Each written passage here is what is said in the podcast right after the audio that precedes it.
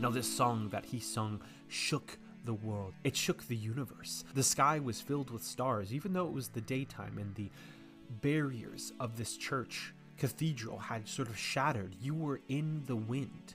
Not only were you surrounded by mountains, you were surrounded by deserts, by oceans. It was as if the entire world was surrounding you. You had been submerged in the essence of magic. But now the world falls back into place.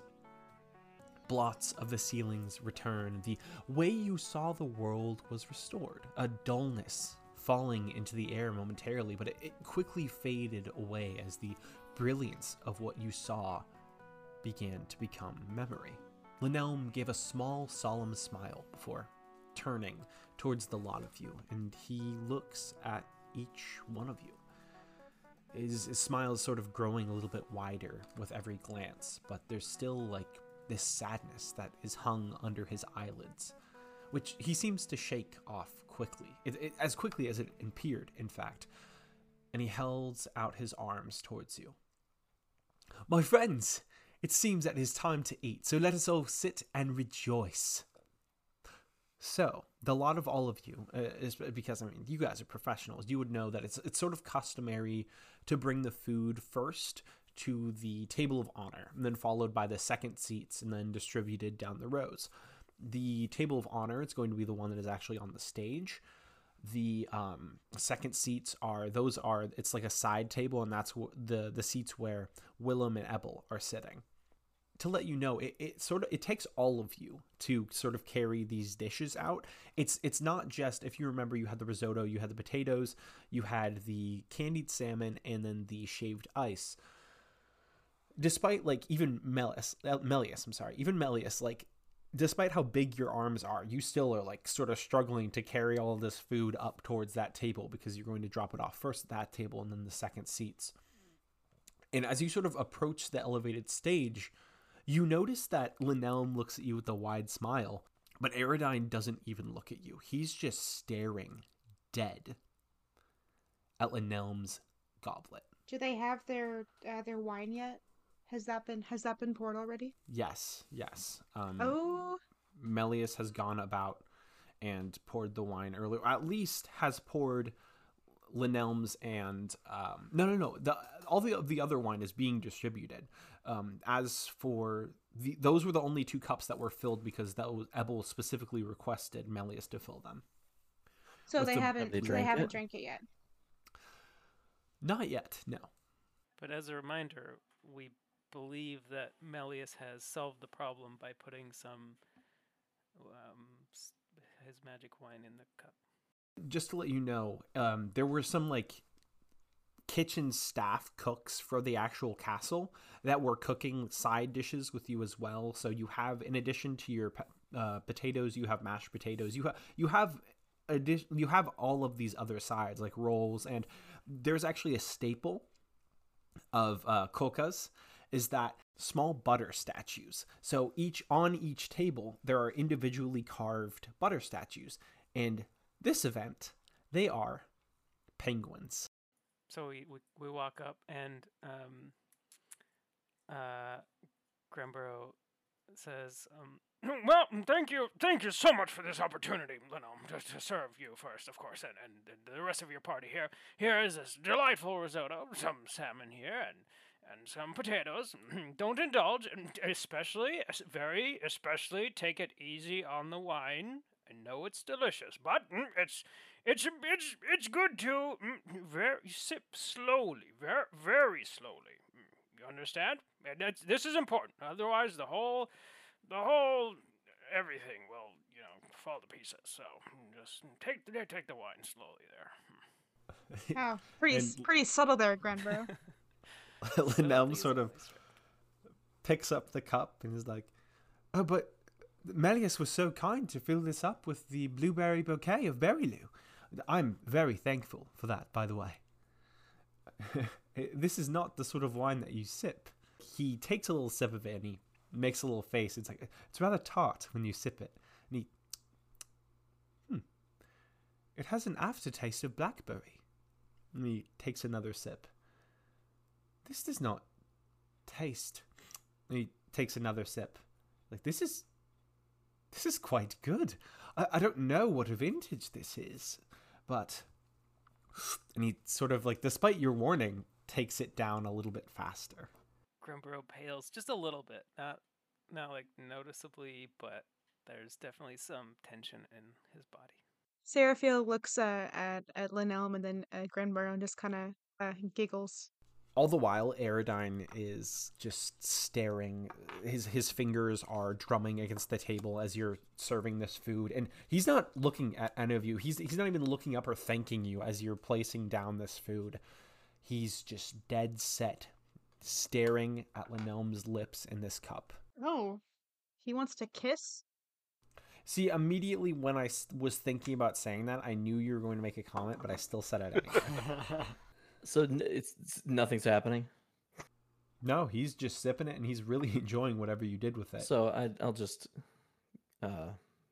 brush by him and lean to him and sort of quietly say, I added a little something extra. You didn't hire a wine enthusiast for nothing. Wink. I suppose I did not. I may have to see if you can work here full time at the Bulwark. You are exquisite. Thank you. Give a little bow. He motions towards the food and he takes a bite of the risotto. You guys are allowed to roll a perception check if you'd like. I got a 2. Okay. Okay, wait. I got a 17. Let me look at my little... No, you're fine. I got a 17 as well. Yeah, I got a dirty 20. Was that going to pass anyway? I'm sure he's just telling us he loves it and doesn't. We're going to start the night off with a nat 1. Ooh. Oh, get it out of the way early. Plus 3, so a 4. Plum, to you, Lynelm, he looks like he's digging it. But everyone else, you can tell, except for you, Lilith, you are also in the same mindset. But you can tell, like, because he's smiling when he takes a bite and after he swallows it. But the first bite, he kind of, like, makes a little bit, like, his eyes twitch a little bit. And the corners of his mouth sort of twitch a little bit. He's like, You can definitely tell, like, looking down, it's a little apparent that the corners of it are burnt. Like, there's a little bit of... Don't you like crunchy risotto? Are we still next to them, or have we gone? Yes. Yeah. You're still at this table. I told you, sip the wine. I think you may have taken just a bit too much there. Made the risotto taste a bit off. Lynelm looks up at you and sort of clicks his tongue. Perhaps I should have heeded your warning. And he takes a small sip. Aerodyne at this point reaches forward towards Lynelm's plate and grabs his knife. Oh, interesting. Like violently? No, he just reaches forward and curls his fingers around it. And now, instead of staring at Lynelm, he's staring at Melius. Does Lynelm notice this? Lynelm's still chewing. He's sort of having this conversation with Grenborough while this is happening. So would everyone have seen that? Like, everybody noticed that? My perception was a 2, so maybe... I don't think I noticed a damn thing. Is anybody else in that vicinity, or is it just Melius that like looks like he's about to get shanked? You all are not in shanking distance, quote unquote. He would have to actively get up and like take a few steps across the stage to do anything to any of you. Seraphiel will still walk over there and go next to Melius and now, will you tell me where you put the eyes? I'm needing to get to it soon. And just kind of turn back and look at Aerodyne and just try to pull Melius away. Oh, yes. I'll show you. Oh, you don't you think, don't you think your co-headmaster, I don't know how it works around here, you have your own knife right there, see? Yes, but I think your friend would want... Lynelm, do you not need do you not require your knife? Oh, yeah, Aerodyne, what do you... No, I very much appreciate that. And sort of takes it, like curls it from his fingers. And Aerodyne is just staring daggers at Melius. When Seraphiel speaks, there's no, like, turning. It's just straight dead ahead. Oh, my mistake. I must have missed it. Tell me, creature. And he holds up his goblet towards Melius. Where is my wine? Well, I'm delighted you've asked. I have a number of options for you. What are you feeling like today? I have brews. I have vintages. I have a fine Palinka. He holds the cup against his head and shuts his eyes tight before, when he opens them, he's looking back at Lynelm. Something strong enough to wake the dead, and puts down his goblet. Is this gonna cost me drunkenness? No. Okay. Like, as long as you don't use one of your, like, you can just use any. You have like an unlimited supply of normal type. Are we gonna get in combat with this dude? Liquor him up. I'm not gonna tell you if you're gonna get into combat. You are allowed to get into. If you want to punch him right now, I can't. I physically can't. Well, stop I just you. Don't want to give him a Make terribly great buff. Oh, well, you can also just give him, like, normal wine. Like, you have access to all your fancy wines, but you have also just, like, box wine. You know, you have stuff. No, Melius would definitely give the special wine. This is my whole thing. I'm so excited about this. While Melius is picking out the wine, Lil Mac is going to carry up a tray of food and put it in front and say, I hope you enjoy Aerodyning on your dinner tonight. Oh no. This stage has been, like, other than the sort of, like, tense speaking, has been silent as Lynelm has sort of turned to just chewing on the risotto and just taking bites of things. But the silence now is absolutely deafening. There's no chewing. Like, no one in the entire room says anything except for one person.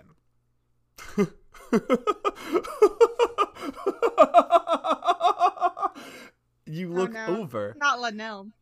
And Ebel. Oh. Ebel has started to laugh, and he actually holds on to Willem's shoulder for support, and Willem is stone-faced. He actually looks upset at you, and he's looking up in the same way that, maybe not sure why, in the same way Aerodyne was staring daggers at Melius, he's also staring daggers at Melius. You can tell there's a bit of, like, confusion behind his eyes, but he's still staring. Well, did they hear me say that I put something in? I will tell you that the look on Willem's face is not one of confidence. He might not be sure why he's looking at you that way. He's just puppying, or he's just puppeting. That being said, when after Ebel starts to laugh, some of the other students start to laugh, and the vibe of the room gets sort of restored. Lil Mac, it seems as if you've cut some of the tension. The tension was so thick you could cut it with a knife, but now... No, he doesn't need the knife anymore. I found just the thing for you. Sir, I present to you... I pull out this little bottle of a clear liquid, kind of viscous. It's got a hint of red, but mostly just transparent. Domaine Denrin Cranberry Palinka. This will knock you on your ass.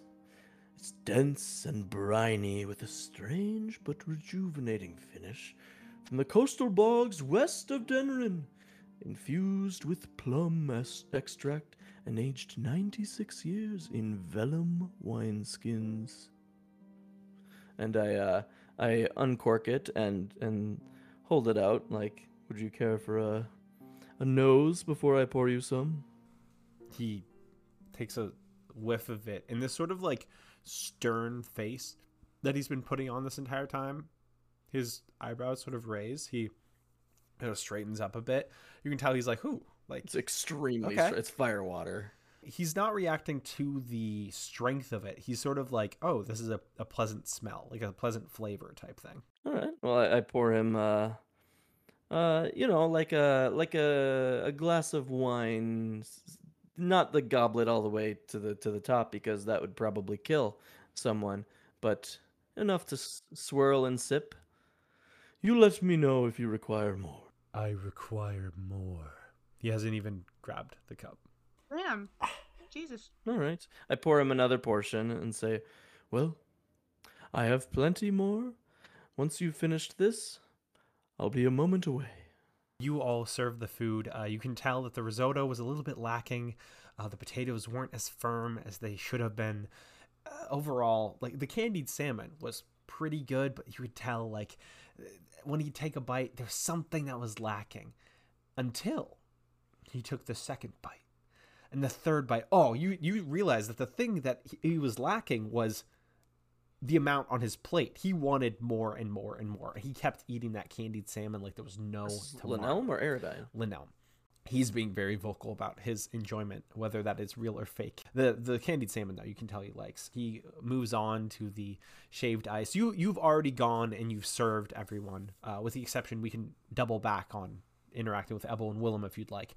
But the rest of the students have been served, and they are they're enjoying it. They have sort of the same response as Lynelm, but are still enjoying it. You also see these large vats of these massive, like, for those people who don't drink wine, they're these massive mats of sparkling cider that are placed on each one of these tables, and there are plates of mashed potatoes, there are steamed vegetables, all sorts of things scattered across the table. Would you like to circle back around to interact with Ebel or Willem?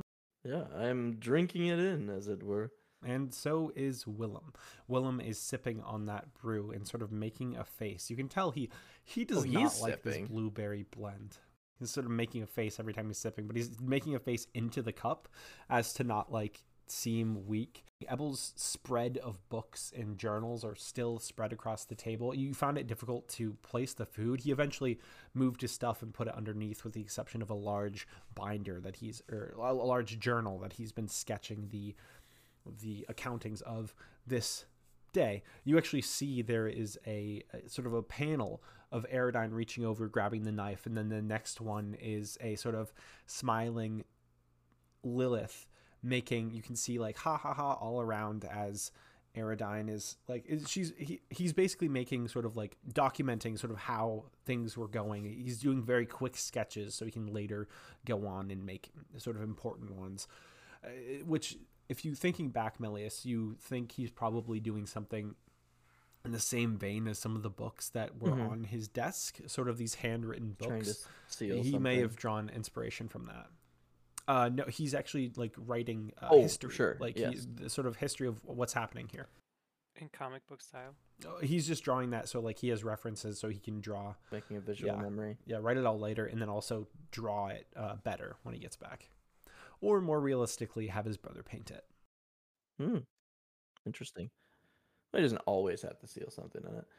You can just be a good painter, too. Well, I'll just approach Willem, having a keen eye for how people are enjoying their beverages. Take a little bow and say, "My dear sir, it appears to me that you may want to try something else to drink. It is certainly all right if this is not to your liking. May I offer you something else?" Yes, actually, I have the most perfect idea. How about a large glass of milk and also some more of those cookies? He looks over towards Lilith with a big, like, wide-eyed, and he pushes away his goblet. Lilith, do you happen to have milk for the cookies? If not, I could check the kitchen. Well, I don't go anywhere without milk, darling. And she reaches into her bag and withdraws a frosty flask that she fills up his some cup with, or just, you know, pops the top off the flask to open it up for easy dunking. What kind of cookies would you be needing, darling? Honestly, anything to get that. And he looks over at Melius, and he sort of whispers and leans in. Anything to get that awful taste out of my mouth. Just between you and I hate alcohol. Oh, that's perfectly fine, darling. Nothing wrong with hating alcohol. Wine is just the... Well, we don't even need to talk about it when we've got such enlightened conversation as cookies at hand. She reaches into her bag and starts pulling out just, like, stacks of cookies to place in front of him. Where's Plum? Oh, Where's Plum? Overjoyed. Indeed, it is perfectly all right. The taste of the vine does not suit everyone's lips. But your brother Ebel, you said that he had requested this specifically. Oh yes, I wanted to try it. Not my taste. I thought that blueberry would be a wonderful expression because you know I love blueberries, but it just wasn't my vice. Perfectly okay. It is good that you tried. There are these mounds and piles of cookies now on his table, and he is looking very happy as he starts to dig in. There has to be at least like 24 cookies here. Oh, yeah. I feel like Plum would have been circling around like other people's tables, but then as he sees this giant mound coming out, he rushes over. Oh, What's going on here? Oh, just keeping the customers happy. Customers? I see one customer. I'm gonna pull a gold piece out of my pocket, turn around and slip it in Plum's hand and say, I think now would be a good time to allow our customer to have what he wants. Right you are. Enjoy with the best milk and wine. And he does a little bow, and like as he's backing up, he just continues to like bow. So yes, you have, well, ultimately you have failed this third encounter, but you have definitely made them a little happier. Plum, as you're bowing backwards, you see there are large like covered carts being pushed in, with one massive one in the middle. And you know, ooh, it's time for the entertainment. And that means Seraphiel. Uh-oh. It's up to you. You know that this is going to be the biggest ice sculpture that you've ever made. This cube is huge. It's like, how tall are you? Around 6 foot, something around there? I'm 5'10". This ice sculpture is going to be over 9 feet tall. And it's extremely wide. Like, you holding out your arms all the way, it's still not big enough to wrap around or even touch both edges of this block of ice that you're going to be using. So it's your time to shine. You have your katana, and all of you, the lot of you, are sort of like fallen back a little bit so you can watch them do their magic as this large covered cart is in front of them. I give, as I back away, I give Seraphiel a little pat on the back. Well, it seems it's your time to shine. And the pat on the back is bolstering magic. For the next 10 minutes, whenever you make an attack roll or an ability check, which I assume you're going to have to do ability stuff for this, you can roll a d3 and add it to the d20. So for the next 10 minutes, you can do that an unlimited amount of times. And then also, I'm pretty sure that we have a bard in our midst. Yeah. So as Seraphiel walks up to the cart, Grenborough says, "You always know how to use that katana. Why don't you do us proud there, Seraphiel?" Got any cookies left? Maybe we'll save those for number 5. There's bardic inspiration, so you can roll a d8. No, wait, 1d10. For the next 10 minutes, you can add 1d10 to your attack ability check. Once, right? Once. Sam's like, well, just once though, right? Not every. No, I didn't know if that was like. Yeah, that would mine's be a 1d10, right, Sam? Yeah, no, it's for the next 10 minutes, one time, after you roll, but before you see the result. I mean, people don't even have a D3. What even is a D3? And yes, Seraphiel. I do have some cookies left, but they're more for, like, healing HP. You all were given a cookie, but yeah. I do have your cookie. Yeah, you have that enhanced cookie. This covered cart stands before you, towering above. Seraphiel, you have your katana. What do you do? That is a great question. What do I do? You should ask Aerodyne what his fursona is. Any takers? Carp, Aerodyne stabbing Lynelm. That's what I was gonna. I was gonna do something like that, but I don't know if that's like chaotic, too chaotic. The world is your oyster. You should do a stand-up routine. Ask for audience suggestions. Okay. So I do want to do a little likeness of Lynelm. I think that would piss off Aerodyne. And I love drama. Seraphiel is gonna kind of whip around, look at the crowd, and just kind of salute everybody, and then turn back around, pull out the katana, and then I'll pull off the covering of the cart, and then just start. As the curtain falls. Uh oh! I knew this was gonna happen. You are not met with a block of ice. You are met with nothing. Are you deadass? There's nothing behind this. As you're looking around, I want you to roll a perception check for me. I forgot to put it in the freezer. Damn. Plus a D3. The average roll of a D3 is 2. Well, I don't need that because I got a D20. Tell me what the fuck happened. Ooh. Nat 20? Yes, where's my ice? Most people would be rather flustered when they see that they're piece of medium is completely gone, but you are rather laser focused, and you look down and you see there is a small ice cube that has been covered. It almost looks like a magical chain covering it. It's essentially the exact same imagine it had just been shrunk down, but like the shape of it is the exact same as if it was big. Okay, can I like take it off? The chain? Yeah. I'm assuming you're just trying to pick at it. No, nothing is working. In fact, as you're sort of like trying to loosen it, it's getting tighter around it. What the hell? Okay, who the hell sabotaged me? Somebody's gonna get slashed. Here. I'll try to get Grenborough's attention, because he's in charge. Grenborough is first of all just kind of taken aback, like he doesn't know what's going on. Like he assumes that like there's a big block of ice around the corner or something, so he's like kind of looking at Seraphiel and like Seraphiel just kind of like stares at him and get over here please. And everyone's watching, right? Like this is an event, the carving event.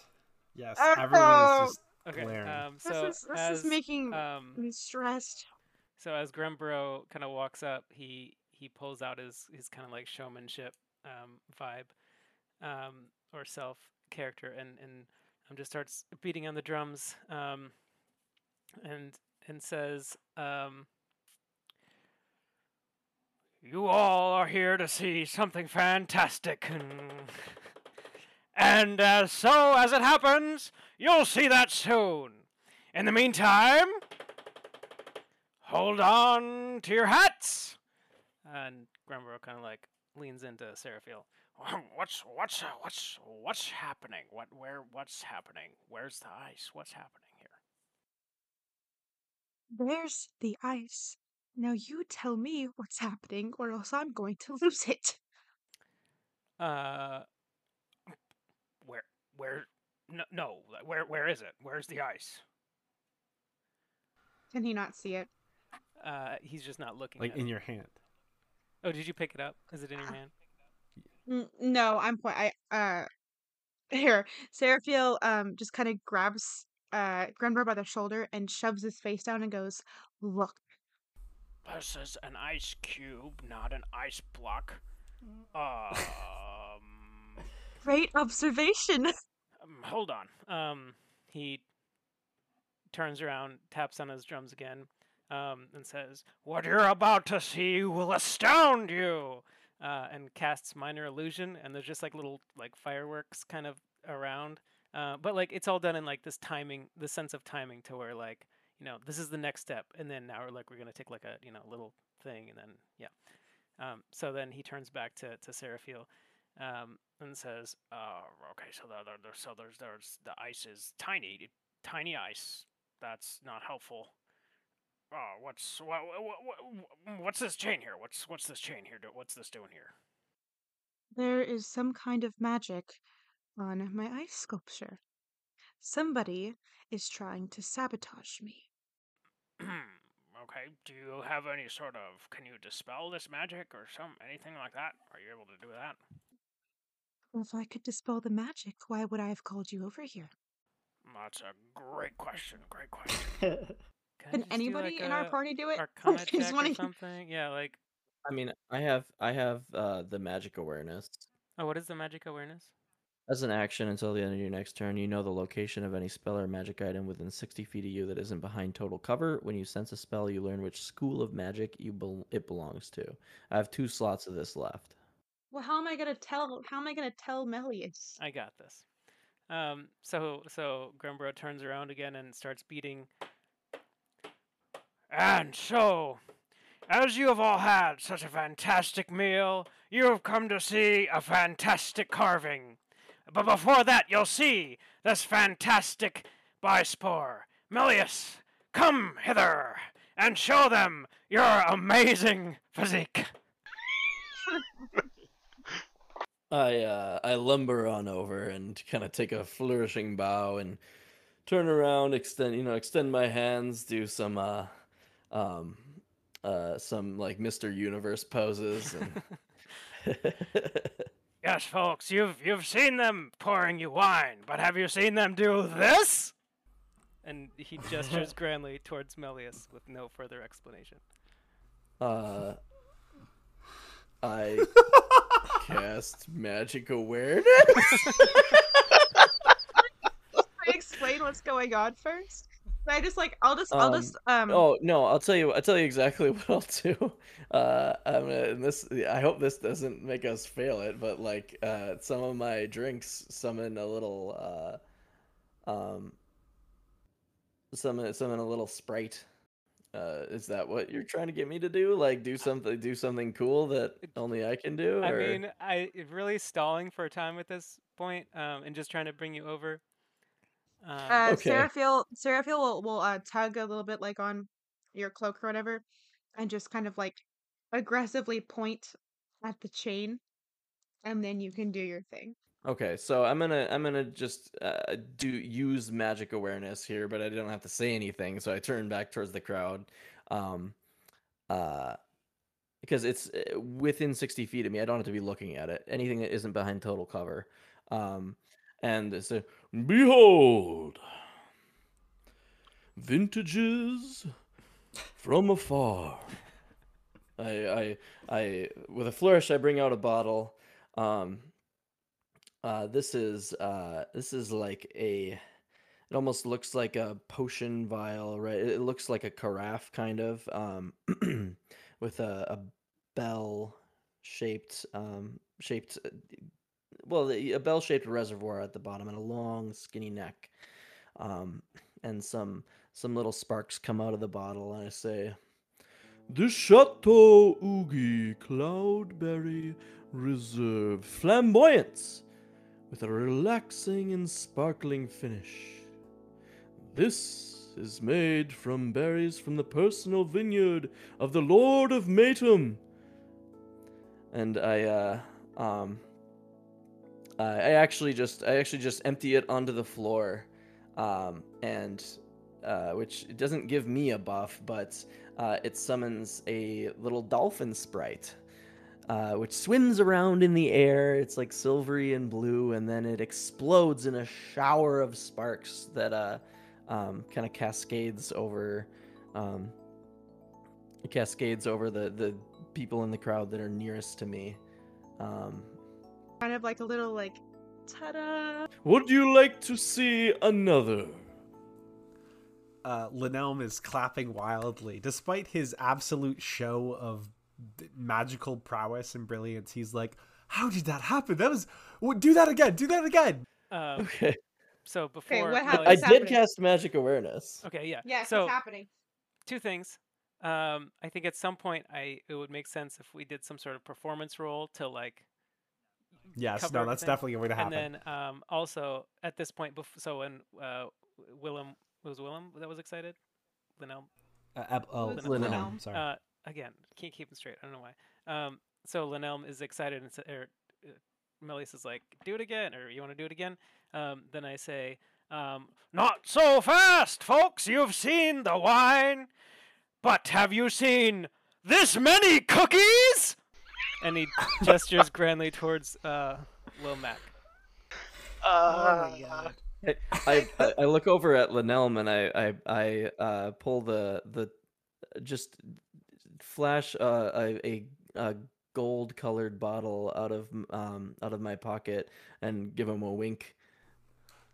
And like later you'll see more. He clasps very excitedly. Before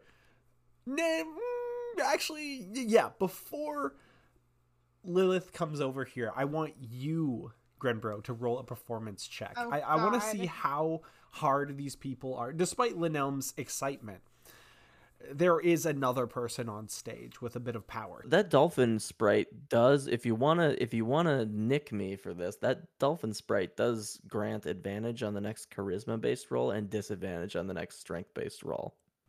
Okay, so if you're going to be giving that, then 100% you're going to take a dock. Yep. Yes, you are going to take a dock for that. Okay, if I do this, then I'm not. Well, if we succeed this, then that's good enough. But I'm no longer confident. I don't know if this is going to make me fail. Have you ever seen a Bispor pass out? It'll work out. What's your performance? It's +6. So it's pretty high, but if I roll, I got 5. Can we resolve the magic awareness first? Yes. I will tell you that the School of Magic. Well, anything within 60 feet. Okay, well then I will remind you to make a wisdom saving throw then. Oh my god. Yeah, I still find out about it. I just get damaged. Oh, it's a 17. Nice. Okay, you were sort of prepared for this. You are going to be dealing with a little bit of fogginess. That's so fine. You didn't get the full 30 seconds, but I will tell you that obviously the same magic that's coming from the stones. There is bolstering of magic. Sorry, bits and pieces. Stones? The actual stones of the very foundation, the stones that you're walking, of the actual bulwark. There is the unidentified magic from earlier, not that you experienced, but the unidentified magic that was coming from the throne. Or did you use this? Did you cast this in Ebel's room? Yes, I did. Then okay, and you didn't tell me names of schools. You correct. Just told me. Yeah. Because you wouldn't know some of these. The same magic that was in the painting, that realistic painting, is actually on some of the items that are either in pockets or worn or on necklaces of a lot of these students. There is sort of a sea of small bursts of this magic. Looking at the lock, there are two different types of magic on it. There's the lock itself has abjuration and transmutation. Oh, all right, well I'll lean down to Seraphiel and just say, there is abjuration and transmutation magic in this lock. I do not know how to dispel this. Oh god. So while this is happening and Seraphiel's sort of freaking out, trying to figure it out, that's when Lilith comes marching in. Also, I also wave over Plum, just to get everyone over in the area to somehow be apprised, if possible. Lilith comes over and really quickly and quietly to Grenborough. You want me to give him a lot of cookies? Just do whatever seems right, Lil Mac. Yep, a lot of cookies, fun cookies. You got a cookie for that, right? Just give them cookies. Okay, I got a cookie for that. Behold, the Macadamia family specialty, the Grand Duplicating Cookie. And she reaches into her bag and pulls out what appears to just be a plain sugar cookie. And she snaps it in half, but when she pulls it away, there's 2 cookies. And she snaps it again, and then there's 4 cookies. And the cookie is made with mirrored sugar and some other secret ingredients. Mirrored sugar.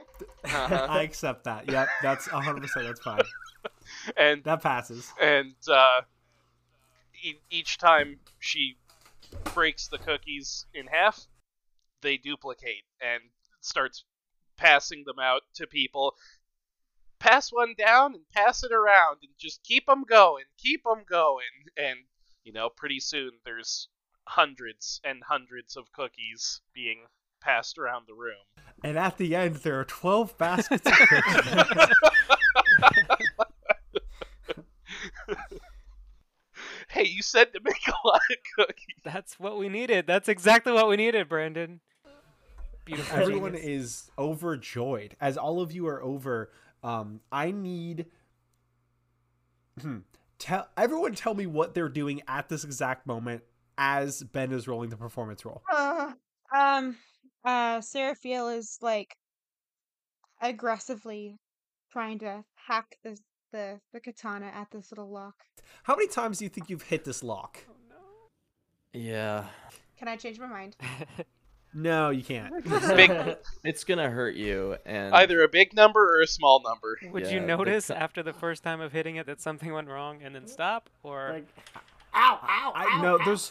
There's no shot that you've only done it twice. I think that minimum you've probably done it 8 times. Minimum I've done it. 4. I think 6. Let's go even 4. 6. Take it or leave it, buddy. 4. Seraphiel as a character, 100%, I think would go kind of crazy trying to open the door. That's fine. 5 is the number that I was going for anyway. You've fallen right into my trap. It's a trap. Okay, so Plum, what are you doing? Knowing that this is not at all how this should be, I'm very confusingly, I'm like the last one to walk over, but I'm trying not to make a scene. So I'm just having a smile on my face, but I'm really trying to figure out what is going on. So I'm kind of like looking at everyone to see what the situation is as I'm walking over. Oh, is it Blade Ward? No. Did you say Blade Ward? It wouldn't be. That's just resistance to damage. I'm trying to look for something that would be. Melius, what are you doing? Huh? Other than metagaming, what are you doing? What am I doing right now? Well, I'm looking at the cookies and I'm laughing to myself because Lynelm is so enthralled by it, kind of congratulating myself. Like okay, Lilith, I'm assuming just breaking the cookies, right? Yeah, continuing to make sure everyone's gotten, like, at least 12 cookies. And lastly, Grenborough. Grenborough's just kind of, like, egging everyone on, making big motions. Egging, butter and egg man. Uh-huh, butter and egging everyone on. Penguin-shaped buttering and egging everyone on. And just kind of, like, sort of drawing attention away from the terrible tiny ice situation. Well, as all of you are doing this, why don't you all roll Constitution saving throws? This doesn't make any sense. Oh boy. Is it, it might be a growth. Oh, no. Okay. All right. Ooh. Well, okay. I got +7 on Constitution. Okay. That's a 12. Oh, great. Okay, so 12, yeah. I have 15 plus 3, so 18. Seraphiel takes 22 damage 5 times. No. I'm just about to make a roll for something. Because I have something here, and just to make it more fun, we're gonna do this. Okay, a very high number, I'd say, Ben, but unfortunately not high enough. Are you kidding? You see, unfortunately, you're not playing in your realm here. The physical realm isn't my realm. You're a little bit out of sorts. You're kind of playing with the big boys as all of you make the realization that you're literally playing with the big boys as the world around you is getting bigger and bigger. Oh no! I'm gonna get crushed by cookies. And these cookies are not. Yeah, I think I shrunk the party. They are continuing. They're continuing to just be the same size, and you have to drop them so they don't crush you as you fall down and down and down until the point that this ice that you're holding is the size of what the ice would be. Oh, carve it. Perfect. Carve it. Perfect. Can I carve it? Suddenly. Ah, shit. The lock is still on. Suddenly, you find all of yourselves floating in the air. And in the same way that the teddy bears were terrified to look down, Melius, you now know their pain as you are hurtling, flying into the air where you all land. And Seraphiel, I'm so sorry, but your grip on this ice, as it's now this massive thing, slips. There's no way you could carry this through the air. God damn it. As you all land on one of the tables, and you actually look up and you see these very confused students as you are on one side of the table and looking over to the other, past all of the mountains of food, these cauldrons of bubbling cider, and these magically patrolling butter penguins is the ice cube. Congratulations, everyone. You have entered the table. Ooh. You find yourself on this table, and let me give you some parameters. So first off, one, if anything happens to the ice, obviously, you're not going to have a good time. And this is still food that is all around here. There's not a lot of space. Like I said, there's not much space even for such small creatures to walk around. You're going to have to try to get this ice without ruining all of the food, or a decent amount of food. We already failed the food encounter, so... So is this... yeah, right. Is that equivalent to difficult terrain? Is that what you're saying? Yes. I can dash on difficult terrain. I know. That being said, you still hit pretty hard. You hit the ground pretty hard on difficult terrain. That's the risk that you're going to have to run. Despite you being able to run up a wall of mashed potatoes, you're going to be leaving some footsteps. So all of you, let me just paint the scene a little bit, actually on a plate of your meal. You've all landed on this risotto. And Melius, there's sort of this moment of this very strange feeling as you're looking down to a mushroom that is now the size of you. But you all quickly get off to the edge of the plate, and it's a little bit of a jump down. I'm not going to make you roll for any sort of fall damage, but now you all find yourself on this wooden table with... This is the only spot that you're safe where you're not going to be jumping from plate to plate and not interacting with food. So, are we in combat? Let me tell you about a little bit of these paths, shall we? Not yet. Little bit of these paths. Three paths. One on the right is this giant mound of mashed potatoes. This looks like there's not many threats. It's just a clear shot, get up the mountain of mashed potatoes type thing.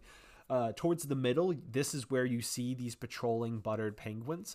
And then towards the left, you see, let's just say it looks like a little bit of an uphill battle. These plates that have been stacked with all of these foods and like this cornucopia of food going down, you don't see any threats on that way, at least not from here.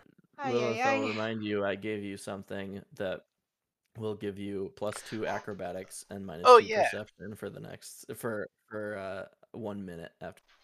I forgot I have great acrobatics. I'm going for the penguins. Do we all go the same way? We have our equipment. Our equipment is small too, right? To you. Yes, everything is small. You're all teeny tiny. I feel like we probably would benefit from at least splitting into groups. Try and tackle this. Well, I am going to fight. Who will come with me? I will. Seraphiel raises their hand and then just kind of like jumps alongside you. Excellent. Wait, hold on. Just so we're clear on the rules, Solomon, we have to make sure that the food doesn't get spoiled. Does that include these penguins? I mean, they are food. Oh, fuck. Are they friends? Butter. Not food? How much food can we... So obviously, you definitely can ruin some food, but there's a limit. Like, there's a limit to what you can do. Even though we didn't cater the penguins, and, like, that was a house decision to bring those. That was an outside job. No, that is a part that is Kolka brought those. It's a specialty. Kolka not to bring those. Damn it. Okay. Frickin' Kolka. That's okay. I may not I may not do a lot of attacking. I'm gonna try to ride my unstable backlash to have wild magic effects. I don't like the look on Solomon's face. Plum will take the dirty path to not upset the food. The one towards the left, yeah, like the sort of cornucopia. So that it's there is food there. It's not just like the plates are stacked as the cornucopia is going down it. So you're going to have to travel through the cornucopia, and you don't know what is around the bend either. I'll go with Plum. All right, guys, keep it professional. I don't care how small we are. It's in the contract. I don't care how small we are. Yeah. No, it doesn't matter. I can't do the guttural and high at the same time, but try. Let's see. I'm going to fight. I can't. It's gonna be one or the other. But yeah, no, I'll still choose that left path. Great. And Lilith. I'll go with Plum. Okay, wonderful. Let's go to the left path first. You all find yourselves winding these paths. There are these roasted vegetables, a bit of pork, a bit of beef. Like there's a lot of a smorgasbord of food, and you're gonna have to walk over some of them. It's just you're gonna have to. So do you pick the vegetable path or the beef or the meat path? Can I roll to see which one's more stable? Yes. All right, what should I roll? Perception, insight, maybe insight. Okay. Since you're so wise. Yeah. But you can scope out as well. You who are so wise in the ways of science. That's 17. Okay, you're assuming the meat is probably going to be your best bet. It's going to, despite it being pretty, like, premium, it's still a little squishy against when you're stepping. All right, so I'm not saying that you're not going to take psychic damage from walking on a massive thing of meat, but this is the salmon, right? No, this is there are other things that other staff was making as you were making the main courses. Got it. I turned to the guy. Seems like the meat is the best option. Let's go that way. Right, okay. Behind you. All of you roll acrobatics for me. I will go ahead and drink my honey brew. I already took the hit from giving him that. Don't you mean athletics? Because I have +6. Instead of +0. So I rolled a 17. Mm-hmm. Yeah, I rolled 2. Oh. I rolled a 2 + 1. Great, God. Guys. Lilith, you're a little smaller. You're a little sure-footed. You get up no problem. It's fine. I don't mind climbing a beefsteak despite being a minotaur. It's okay. Grenborough and Plum, you all find a bit of spots that were a bit more rare than others, and Grenborough, your foot actually scours through. Oh no! And you fall forward, and the entirety of your body just slams down. I need you to take 3 points of damage as you actually roll your ankle. Ow. You're going to be taking negative in the next acrobatic check.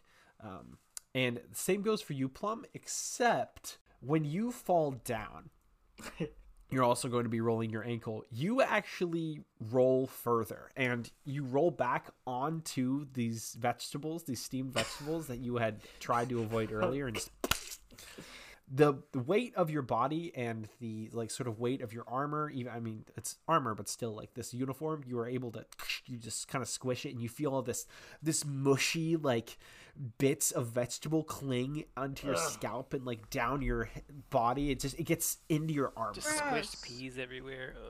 Ugh. Yeah, it's pretty gross. Why would you say that?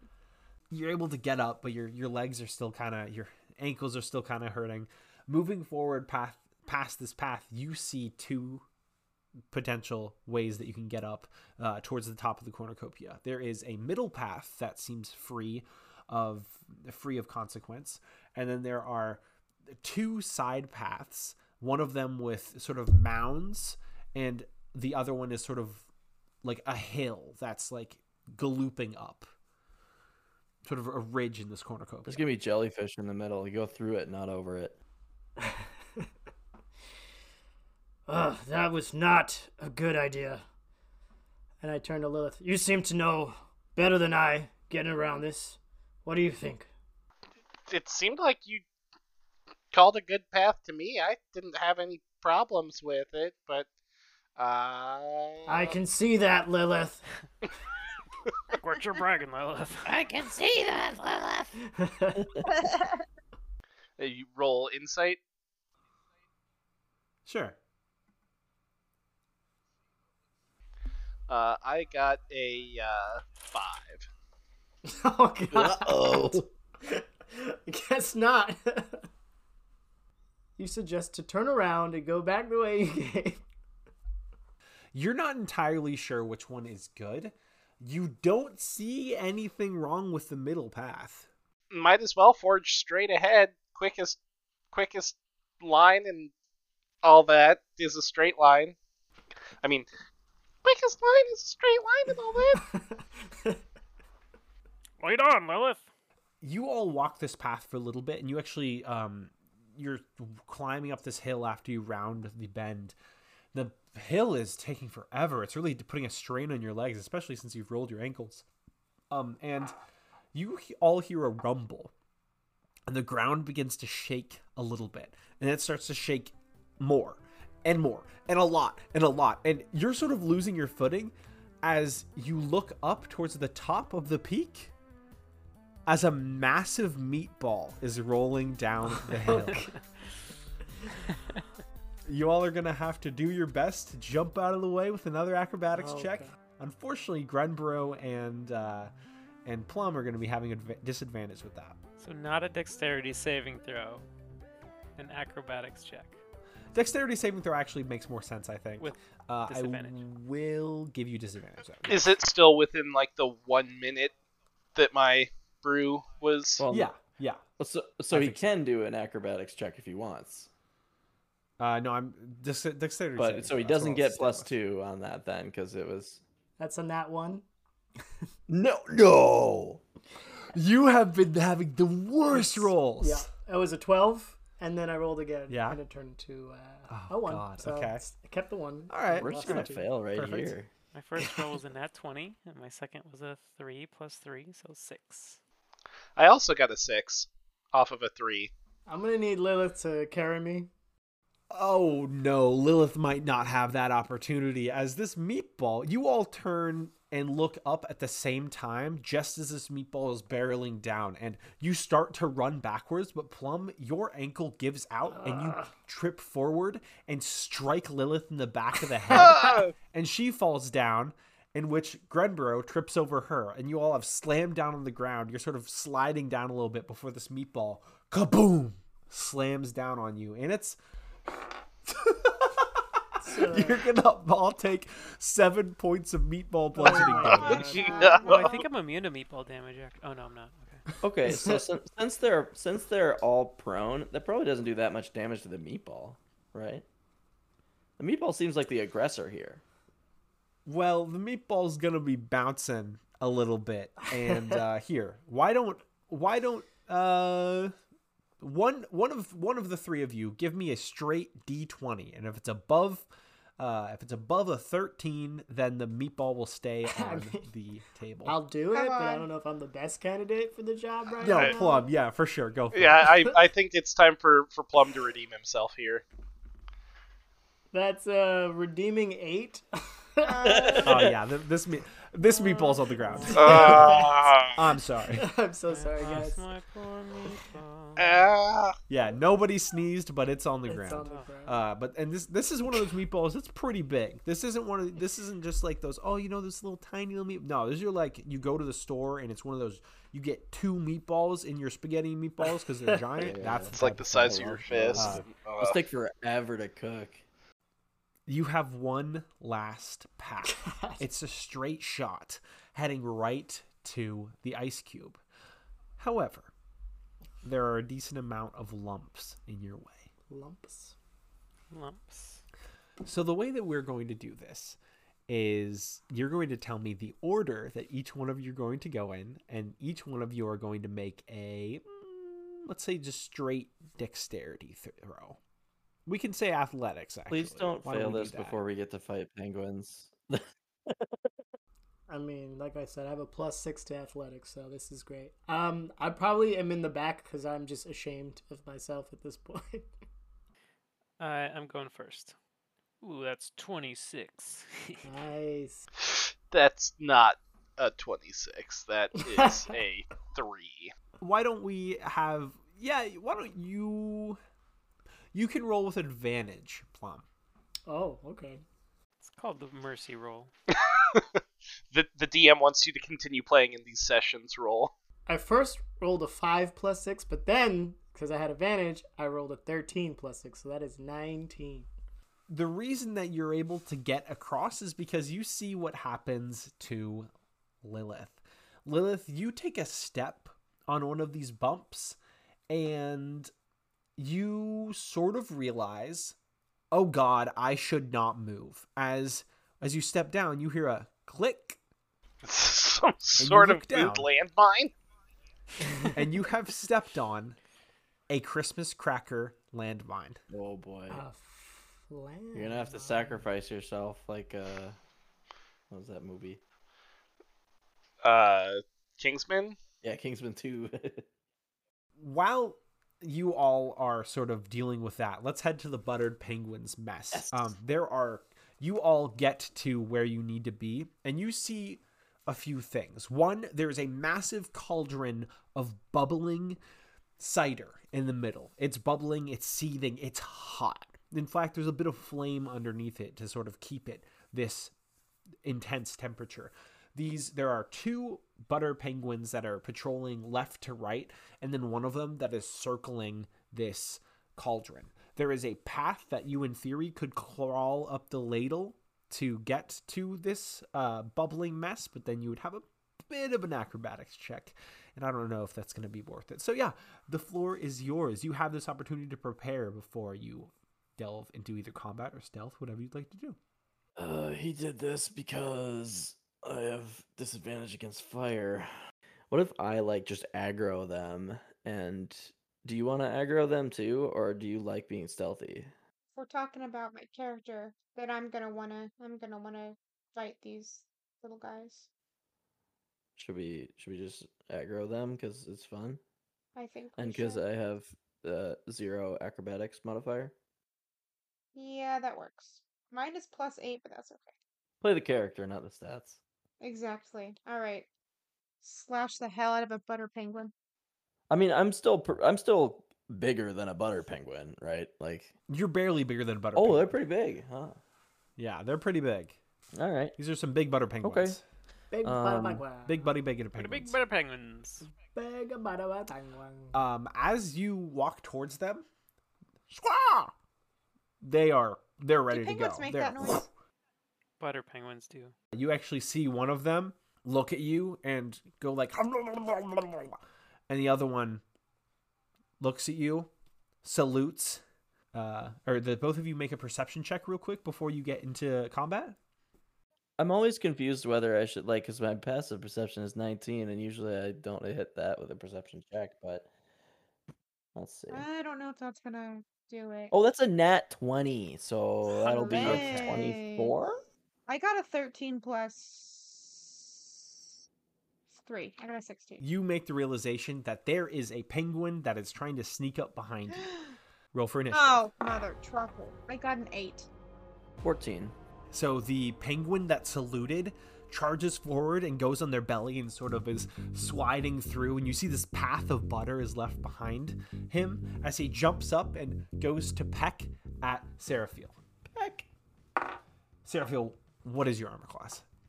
Not very good, I'll tell you that. A 17.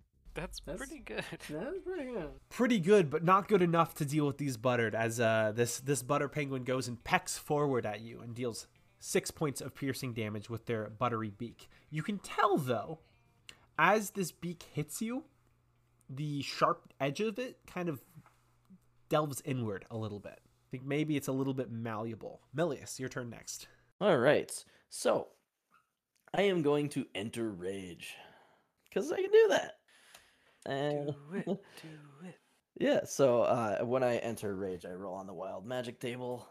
That's a 5. All right, yeah. Whenever a creature hits you with an attack roll before your rage ends, that creature takes 1d6 force damage as magic lashes out in retribution. So let's see. So there's one that's trying to sneak up behind us, and then there's the main one that saluted or whatever.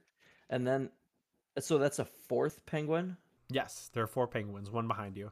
I'm actually going to dash up to the... Are you good, Seraphiel, here? I mean, I can come back at any point, but I kind of want to go by the patrolling ping. I'll be fine. All right, I'm gonna run up to the patrolling penguin. You are gonna take an attack of opportunity. That's fine. I'll use unstable backlash. Armor class 13. It'll hit. That's gonna hit. Yeah. Okay. So by the way, you take 1d6 force damage for rolling an attack roll against me. I have a feeling that you're gonna do more damage than I did. That's a 6. Yep. Yeah. So you are. As this penguin, this sort of crazed-looking penguin, slaps you on the back, they are bolted with magic, and you take 2 damage. What kind of damage? You take 6. That's going to be butter, bludgeoning damage. I'm resistant to that. Oh, slay. Okay. So 1 damage. Butter damage. Well, I'm not resistant to butter damage. All right, cool. I'm like, hey, how's it going? Right? Little pat on the back. Oh, thanks. Yep, I rush up, up to this patrolling penguin. Yep, you can call him Private. Private Penguin. And I'm just gonna, grab my great axe, stand up straight, salute at him, and then swing the great axe around and try to clip him right in the beak. Okay, so that's 16.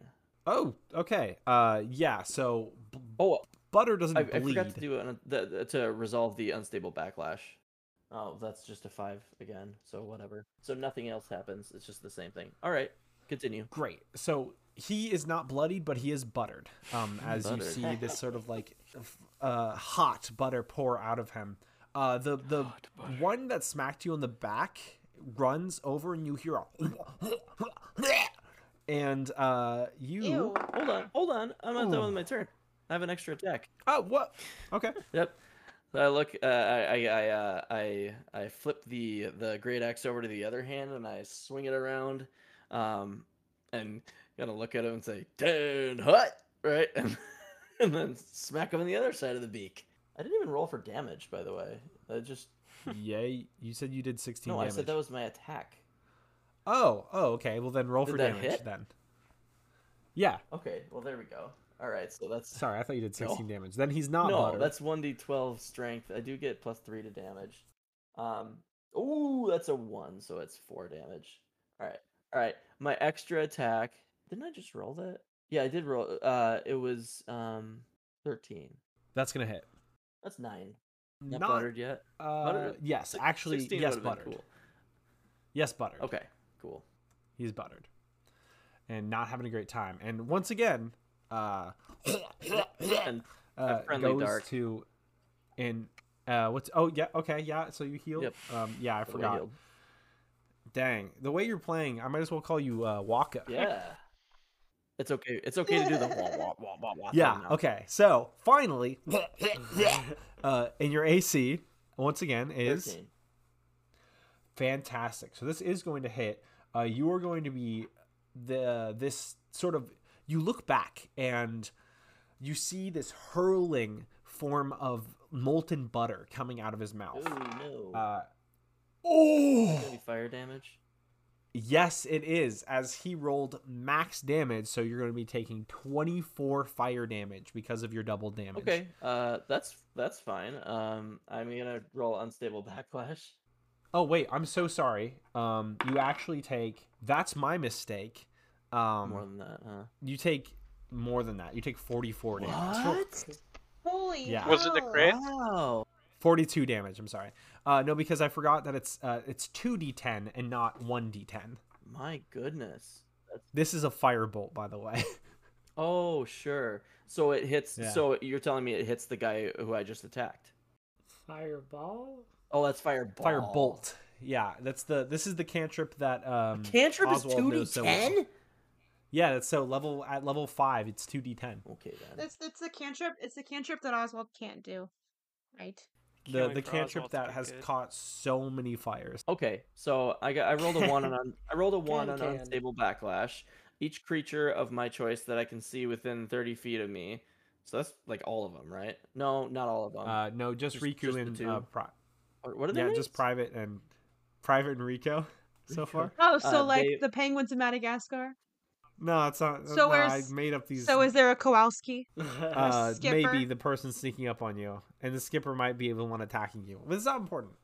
I made those up. So you, both of them have to succeed on a Constitution saving throw or take 1d12 necrotic damage. The DC is 19. Okay. Oh, 19. Okay. Yeah. No, they both take it. Cool. Okay. So roll for Rico first.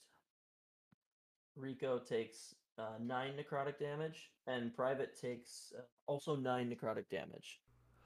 Private melts. Okay, Private is just cool.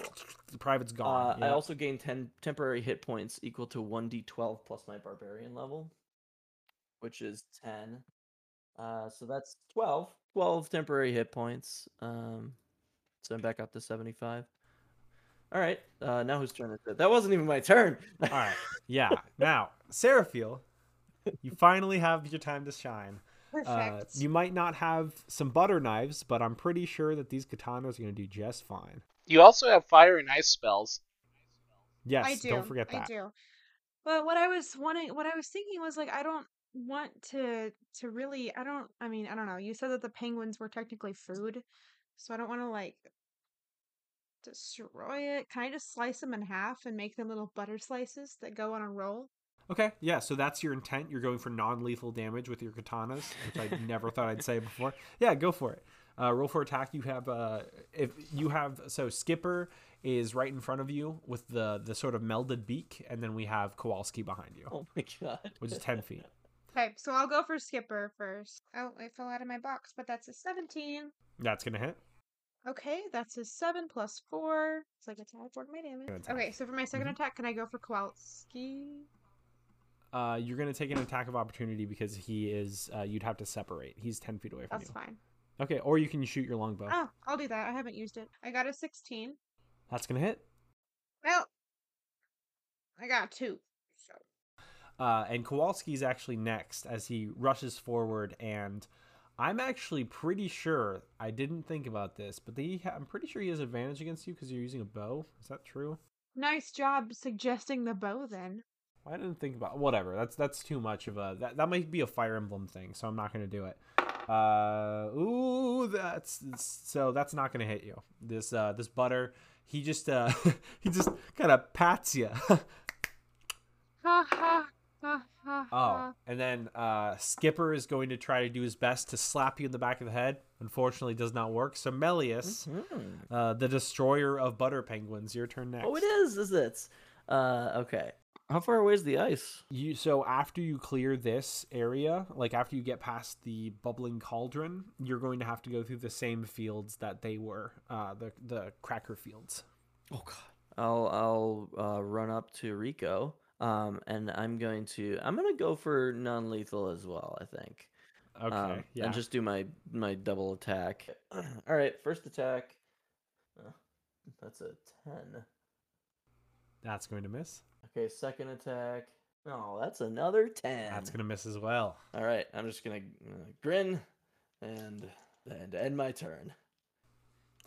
Then, you know what's coming. Is he going to do fireballs again? As he tries to. So this is what happens. Oh, no. How much HP do you have left? 75. Awesome. Rico hurls this just absolute vat of flaming buttery goodness comes flying towards you, Melius.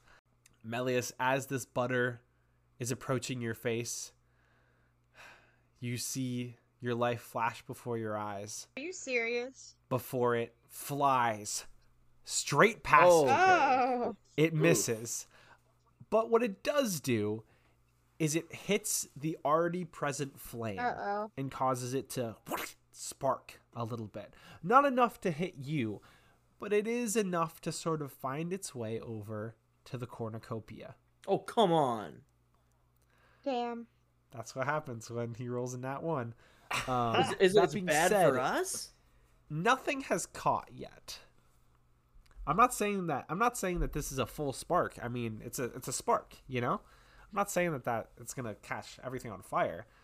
Seraphiel, you're next. Here's the thing, is I thought of this the last time I said it.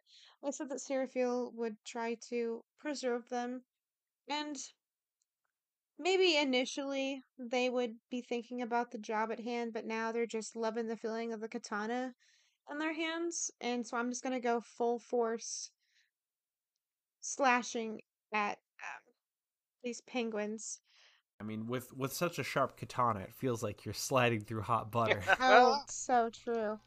Okay, so that is an 11. Not gonna hit. Okay, so let me roll again. And that's a 14. That is gonna hit. Okay, awesome. So I'm assuming you're targeting Skipper is what I'm assuming. Yeah. With that katana. Mm-hmm. Yeah. And I got a 9 plus 4. Yeah, no, so you slice Skipper up into 100 different pieces. It's amazing. And you just see the penguin body slide and fall straight to the ground. Good. I'm glad. Next in the turn order is Kowalski. Kowalski's gonna terribly miss you. As he should. And Melius, you are next in the turn order with these two penguins left. How quickly is this spark doing its thing? How quickly is this spreading? This just landed on the cornucopia. It's just kind of teetering there. Can we reach that? The tip of it, yes, which is where the thing fell.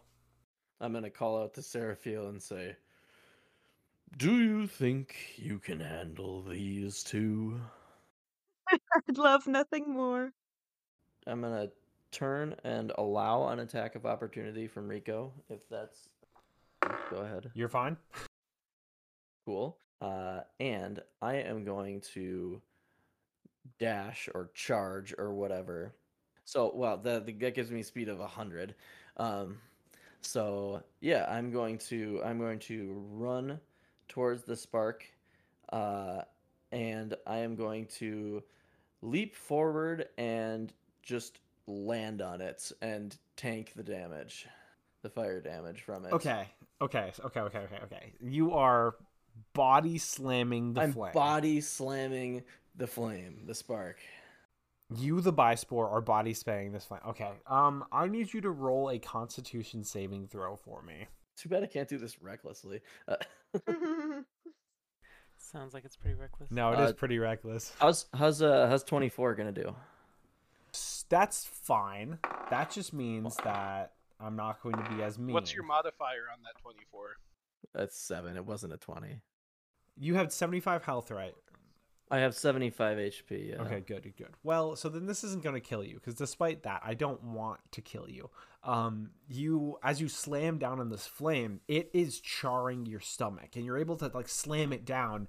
It doesn't take too long for you to take this fire out, but you sort of raise up, and your stomach is really kind of messed up. You took 36 points of fire damage. Okay. Rico misses against Seraphiel. Seraphiel, you are in the same situation. Kowalski. Rico, who is buttered, is right next to you, and so is Kowalski, who is not buttered. I'll just go for whoever's closest, I guess. Both of them are right next to you. Well, then I'll go for Rico, because why not? Okay, that's a 14. So roll for damage. Okay, Actually, no. You are going to kill him even if you roll a 1, because you have plus 4. Yeah. So, yeah. This one, just to make it easier, you slice him, dice him. Last penguin is Kowalski. Okay, and I'm going to do my second attack. 18. Yep, that'll do it. But I'll also remind you, you don't have to do it now because it's definitely going to do it. Remind you of the thing that you have that gives you advantage on all attack rolls, just for future reference. Yeah, I don't need it right now. Well, yeah, let me roll for damage. Okay. And that's a solid 7. Okay, so he is not buttered yet. But I will give you an opportunity to attack again if you'd like, but he's going to roll to attack you twice if you do this for me. I don't care. Okay, roll to attack. That is a 16. That's going to hit. And unfortunately for him, both of those attacks missed you. Oh, goody. And then that's another 7. Tell me exactly how you kill this penguin. Wow. Ugh. So exciting. I can't think of anything cool to say, so I'll just say Seraphiel just maniacally laughs as they bring the katana down onto this penguin's head. Sliced and diced and everything nice lays a pile of butter penguins, severed, cut, and melted. There's also the scent of burnt mushroom, and it's not the risotto this time. You all press past you're able to sort of squeeze past. You don't need to climb over the fantastically bubbling cider, even though that was a fun little thing you could have done, and you could have drowned and exploded, but I digress. Yeah, good thing. You all get to this path where Grenborough and Plum are on the other side, and right in the middle is a very scared looking Minotaur. Hey guys, some of them click. Well, glad you could make it. So how can we help? What do we do? Watch out for the clicking ones, I guess. I want to help Lilith by trying to inspect this food mine and potentially use my mage hand to get Lilith out of this situation. Okay, everyone else, Seraphiel and Melius, why don't you roll a athletics check? Does my danger sense do anything given that we've just been told that these are traps? Yes. So I get that's an advantage on a dexterity saving throw. So I could do a +0 twice, or I could do a +6 once. Is that what I'm hearing? Yeah, that seems fair. Decide now before you roll, though. Okay, I'm just gonna do the athletics. You said we are rolling with advantage. No. Well, yes, you are, because you know that there's traps. That's what I said earlier for Plum, so that you all can do that as well. So yeah, you can roll at advantage +6. Oh, really? Yeah, and the dirty 20 is what I'll stick with. So it's an 11 with my +4. You're able to get across then. No issue. So the only thing that we have, the only issue is... Lil Mac. I tell Lilith, all right, relax. Everything's going to be fine. We're going to get you out of this. And can I roll... I don't know. What would I roll to see if I can use Mage Hand to do the whole Indiana Jones? That's going to be quite literally a sleight of hand. Can I rolled a good athletics check, which means my butter and eggman should have kicked in. It doesn't really make sense that it would have kicked in on the other party anyway. Can it kick in now? So if he fails this, he gets to reroll. Yeah, that's fine. We can do that. Nice. What the hell's with these terrible... All right, that's an 8. I'm not relaxed. Why do I think I could help? I don't know why me as a player thinks I can help tonight, because I can't. But I'm gonna have to create prosthetic cookie legs for myself, little gingerbread legs. I need you. You have just this last athletics check in ya, Lil Mac. You can do it. God damn. That's a 2.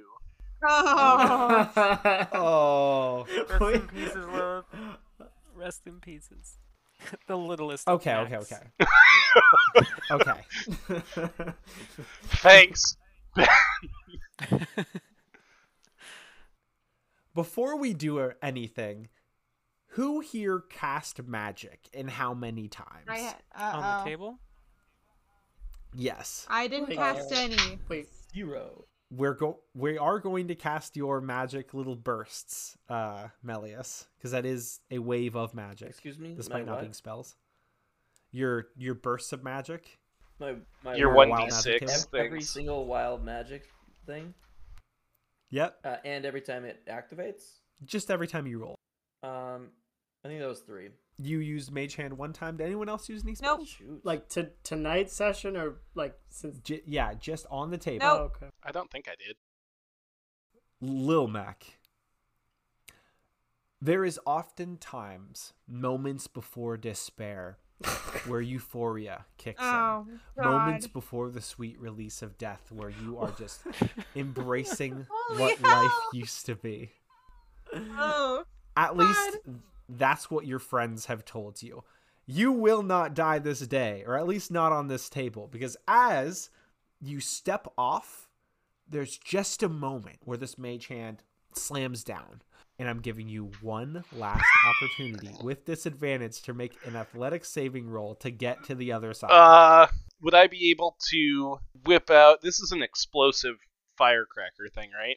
You think so. Okay. What are we serving our guests? What is this? We don't even know what it is. This was not your dish. This was not your dish. Oh, damn straight. Gosh, do I have any magic that can get me... Oh, no. out of this. Any spells that you can cast in 5 seconds?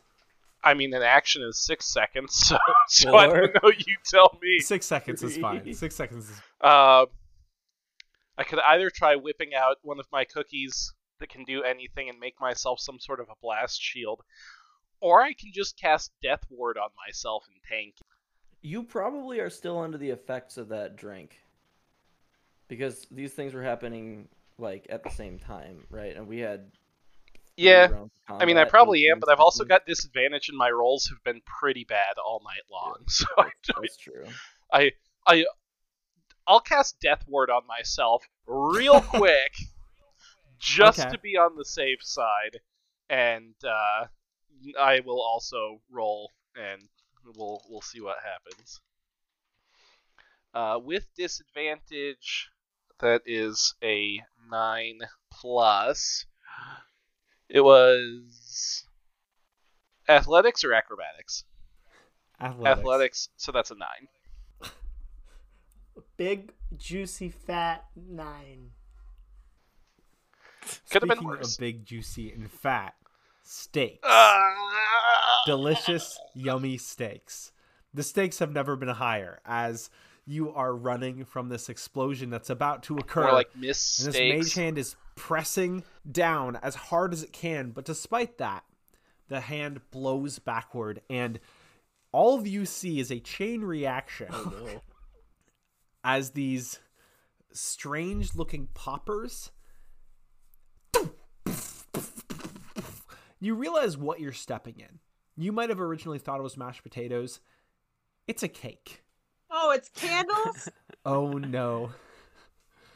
These are not normal candles. They are exploding candles that eliminate the top layer of the cake to reveal a beautiful cake inside. And you are this is sort of like the grand finale for this table. Each table has one of these. And you have set it off a little bit too early. You all are running because it's about to affect all of you. You are running, sprinting towards the ice cube. And Lilith, as you cast Death Ward on yourself, you are actually exploded forward and slam against the ice. As you make contact with the ice, all of you are whisked up into the air by this explosion, and you are holding on to these chains as the ice goes flying. And you're about to fall down. The earth is getting closer and closer. And rather than taking, 60 points of fall damage, all of you, you all are growing and growing and growing, and so you slam down on the ground at a normal size with this massive, colossal ice, I'm talking bigger than it was supposed to be, ice cube right in front of you. And everyone sort of freezes as this ice literally, dink, it slides all the way until it knocks into Aerodyne's throne and just dink, barely touches it. And as it touches it, these sigils, this lock, shatters. Ta-da! Unfortunately. So we passed that trial, right? Unfortunately, as the lock shatters, every single magical doohickey, any spell, any type of magic that happened, as well as any strike against the lock, affects it. You see this massive crack in the ice form, as you can only assume these strikes from Seraphiel are accounted for. And then you see a bit of it melt as the Rico flame happens. And then you see bursts of it sort of explode outward as Melius's magic takes effect. And lastly, there's a final crack. This one last crack that's threatening to shatter the entire thing, but a golden light surrounds it as the Death Ward lines the ice and saves the final bit from cracking. Nice. Unfortunately. Shit. No. Seraphiel, as you look up, you realize this is not enough to carve. God. And everyone is standing up and clapping, and they're overjoyed, but despite this, despite how overjoyed and happy and excited that they were, you did not fulfill your end of the contract in constructing an ice sculpture, so unfortunately, you have failed the fourth event. No, wait a second. Is Lil Mac alive? Yes, Lil Mac, you have taken a decent amount of damage. I'm going to say, yeah, you're at 1 HP. Oh, God. You left it. I would just like to comment on how this should not have any effect on how Seraphiel is as an ice sculptor. This was out of my control. I did not ask to be shrunk. Nor did I ask to fight a butter penguin. I just wanted to carve a pretty sculpture of some random guy to cause problems. Grenborough, do you have anything to say? Do you have anything to say to our hosts about the quality of the ice we were given? You brought this ice. You did? Yeah. Do they have ice that I can steal? Can we get some ice? Isn't it cold outside? I can't get ice. So is this ice like just exploded everywhere, or there is a small block of ice left? There is a small block of ice left, but it's nowhere near enough or structurally intact. And in fact, if you were to mess with it, you'd make the realization that the bond around it is not going to let you affect it. That sort of Death Ward is keeping it safe from any strikes. This is modern art. Yes. Well, everybody, we know that you were awaiting a beautiful ice sculpture, and yet what we provided for you is nothing that you can perceive in a lasting sort of way, but rather the performance that we have given to you is burned into your brains. Now, Seraphiel bows. Shh, keep it down, Lil Mac. I'm trying to save us here. So please put your hands together for our incredible sculptor, Seraphiel! Yeah! Yeah! They just bow and kind of angrily puts away the sword. Lil Mac coughs up a couple like puffs of smoke. Also, I don't think I ever rolled that performance check. So Melius turns around to Aerodyne and gives a little bow and shows the bottle of Palinka, like, do you want some more? Aerodyne stands as this all is happening, and Lynelm is clapping and so overjoyed. Ebel is absolutely loving it. He's laughing. He thoroughly enjoyed it. Willem is also clapping, but when he sees sort of like the way that Aerodyne reacts, he stops and sort of freezes. Aerodyne, everyone, I have to say, the entire room is erupting. So, that despite you failing the challenge, just yes.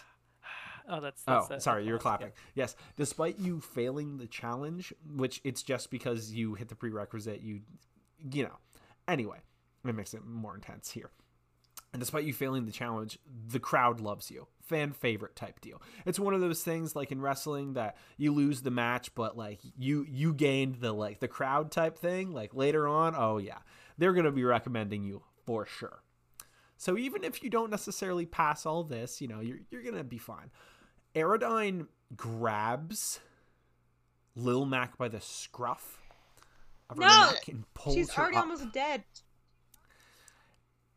And looks at all of you and says, "Follow me now." And is sort of dragging Lil Mac into this room, this side room.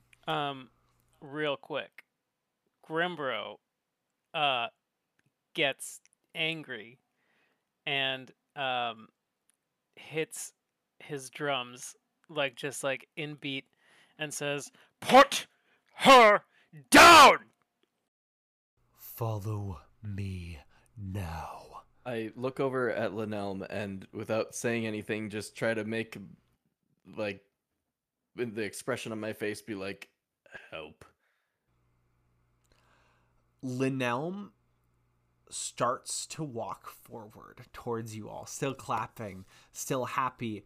And that's when Willem intercedes. Willem steps forward and rushes towards Lynelm and says, "Lynelm, oh dear God, wait, hold on, look," and just starts like ranting and raving, saying nothing really in particular, and which Lynelm is kind of taken aback by. And Ebel sort of walks forward being like, "What the hell are you doing?" to Willem, sort of, and you can see it's going exactly as Aerodyne wants. There's the three sort of confused people as Lil Mac is pulled into the side room. Oh, I guess we're going. Yeah. Do we have to follow him? What happens if we don't follow him? Lil Mac dies? I don't know. Lil Mac's already dead. Yeah. Okay. Feeling a little bit like it's my fault, I will definitely. Give me some time and I can heal myself. Follow. And I'm going to try to like touch Lil Mac if I can, because I have lay on hands, so I can give a I'm stable. She's already in the room. Yeah, okay. She's already in the room. Does lay on hands actually heal anything? Or lay on hands? Yeah, it's a pool of healing I can give. Oh yeah, I'm thinking of spare the dying. Sorry. I guess I'll. Yeah, Grenborough goes in. I'll go. He's very angry. But I'll take my in chaotic fashion. I'll go ahead and have my katana out. Okay. Yeah, I'll follow too. I will give myself my last slot of bolstering magic to give myself an extra D3. Do you want me to roll a D3, digital D3 every time, or can we do the average two? Is two? Fine. Two plus is fine. Two to any, yep. To any yep, D20 roll, basically. As we enter the room, I will also expend my final slot of magic awareness. All of you are in this room, and it looks like a very ordinary room. So the magic that you cast, it's just the same type of thing. You get this magic from the bulwark, this occasional strange magic, but the magic that was, I don't know, you didn't cast this around Aerodyne, did you? No, I didn't. Roll a Constitution saving throw. Okay, so with the +2, that's going to be 22. You, when looking at him, you feel like you're going to throw up momentarily, but you can push it down. The magic that is emanating off of him is a mix between something that you felt before and also like slightly necrotic and slightly something else that you can't explain, but it's overwhelming. Like it's literally like it's like too something that I felt much. Before. When did I feel it before? When have you cast this around? Who have you cast this around? Okay, me? So the first time I cast it was around me too. It was within with everybody in the party. The same type of magic that you feel slightly around Seraphiel, and I'm going to give you an insight check real quick. Or no. Yeah. An insight check. That's fine. Because it feels vaguely familiar. Okay, that's going to be an 18. Slightly looking at it, it very slightly feels like you're looking at the host. Okay. So, the same magical energy when you're looking. Got it. Understand now. And then, he looks towards you, still holding on to Lilith. And then there was the third one that I have no idea what it is. Yeah, no idea. And then the necrotic as well. Holding on to the scruff of Lilith's neck. And Lilith, heal 2d8 for me. You feel this sort of pulse coming from him as he's holding on to you. He looks at you all very angrily. You. He thrusts Lilith forward, and he sort of grabs at his head, and he starts breathing heavily. He's messing with his hair. He looks back at you. You all are so much more complicated than previous years. Every single time, Lynelm hires one of you little bands. It's so easy to deal with. But you, and points towards Seraphiel, and you, and points towards Melius, your type of magic should be nowhere near me and the Bulwark. Did you not enjoy the Palinka? I have other beverages I could offer. You can cut through this shit, Lyra. I know what I know, and you know what you know. Free your mind, you absolutely insolent puppet. No, this. How dare you? How dare you speak to our crew in this way? You hired us for a job. We have proved decent at it, and yet you call us in here, you manhandle us, you insult us, and you call us by different names and insinuate some things that I don't quite comprehend. How dare you? This is unheard of. Absurd. We're never coming back here. You don't have to worry about that. I lean over to Seraphiel and say, he is the second headmaster. Sorry, I'm picking up his voice now. He is the second headmaster to call me that today. Lyra, do you know what that means? I do not. I wouldn't, right? No. Anyway, I'll turn to look at Aerodyne. No, while I've had a wonderful time here today chasing around stupid magical things and doing your every bidding, I'm also quite sick of this accusation. What is it that you find so offensive about me, sir? The remnants of old gods thrown down to earth, towards to wander. So different than me, yet so pretentious.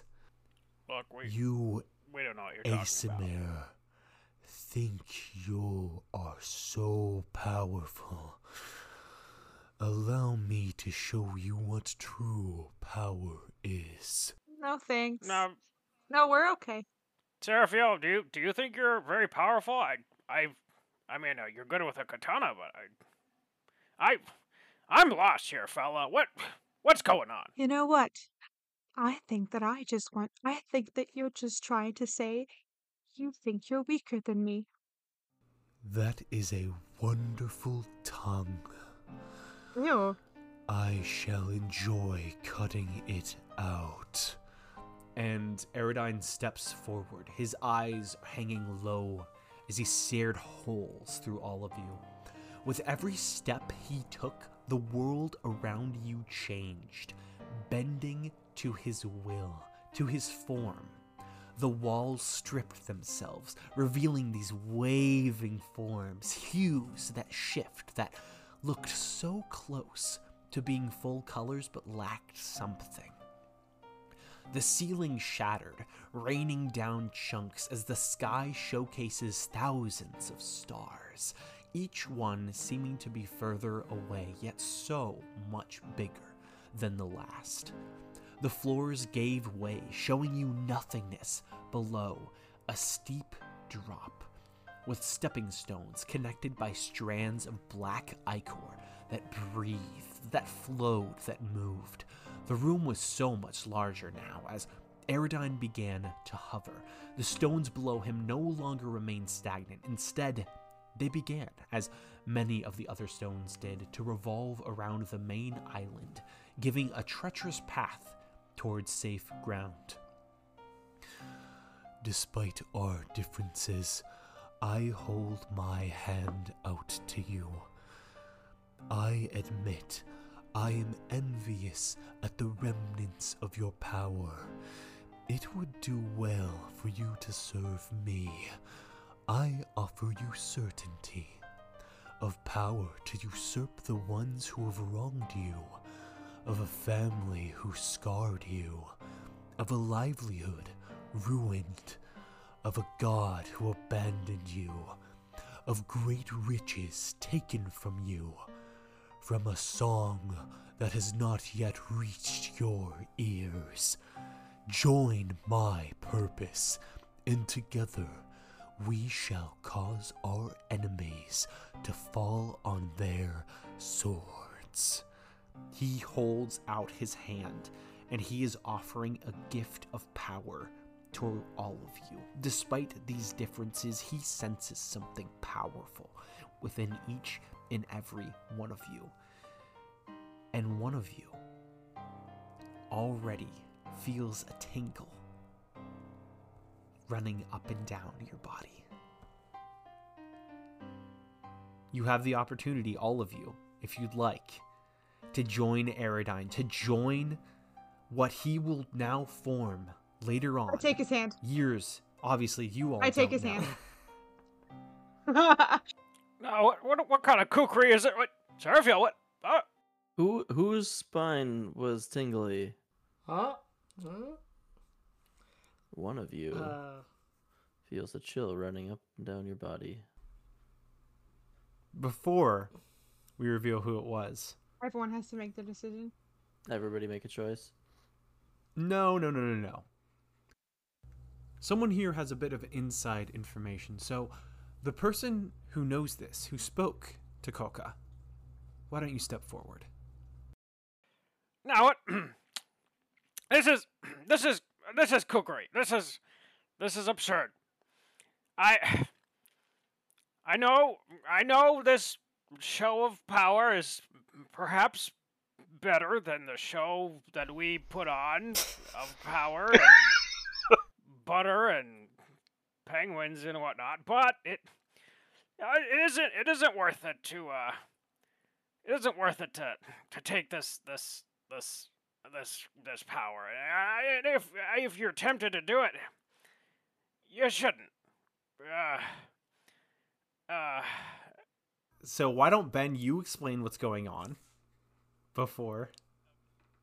Solomon told me that there was someone in the party that was working to compromise our efforts in order to make us fail, and that I should be on the lookout for the signs as the butter and egg man. It's too late. So that's what I've been doing, but it's gonna come down to it, just kind of a flipping a coin between a couple characters. A couple. That's half of the team. Yeah. Wait. The only hard evidence I have is Jonathan's constant failures, which I don't know if Jonathan would have been allowed to fudge rolls as part of his sabotage, if he is the person, or if it had to be more of a narrative, sort of the choices they made along the way kind of thing. I don't remember why, but early on, I think the first episode, I was like, maybe it's Lil Mac. Because of that. How about sex gold? That's right. Yep, that's what it was. I was like, well, that's kind of... Well, why would people attack people coming into their store? Yeah, but ever since then, it was really only Jonathan's efforts that led us astray. You still think it's either me or Jonathan? I mean, that's kind of what I'm leaning towards. So I guess I just have to make a choice without any further input, I assume. Input. Oh, who do you Lifeline. Think it was? Lifeline. Call a friend? Ask the audience? Nope. Ask the audience, 50-50. Yeah, 50-50 would be good. Yeah, 50-50 is fine. Yeah, yeah. 50-50 between the two of them. Between a group of... I also, if Melius actually put something else in the wine, and it wasn't like a counter spell, that would have been good. But Seraphiel has also been just hiding behind her chaos. Just saying a lot of, well, I'm chaotic, so I'm going to do things that are bad for everyone. That's in that exact voice, too. That's such a good impression of me. I'm honored. Grenborough says, I implore you, regardless of what he's offered you, Plum, stick with me, buddy. Should I respond, or is something else is gonna happen? Magical energy. This powerful, chaotic magic flows and ebbs, stemming from Aerodyne's hand, pulsing forward, making its way down and through the cracks, over the stones, to pass by Seraphiel, who's holding out their hand to try to hold on to some power, and back to the tingling on the back of the spine. The person who's already been touched, already been claimed, already been filled with the power of Aerodyne. As she was healed. No! Dun, dun, dun. Oh my god! Lil Mac steps forward. Oh, that's scary. Inflamed and purple and blue and gold, until this crimson and gold energy is emanating off of them. This power flowing through. And gold, huh? Lilith, as Brandon. Lilith, your health is fully restored, and why don't you break out that new character sheet? Aw, yeah. No. Oh, man. It's... Any words I for trusted the crowd, you. Lomax? I trusted you and your cookies. I didn't trust you at all, but that cookie trick was really nice at the end. Yeah, well, all of you should have eaten those macadamia nut cookies so that I could have cursed you all, but none of you even bothered eating them, despite them being the macadamia family recipe. But, yes, Lilith Macadamia, the acolyte baker of the Macadamia family bakery, which was put out of business by Kaka's food caterers. I mean, who even orders food from a lady named Kaka?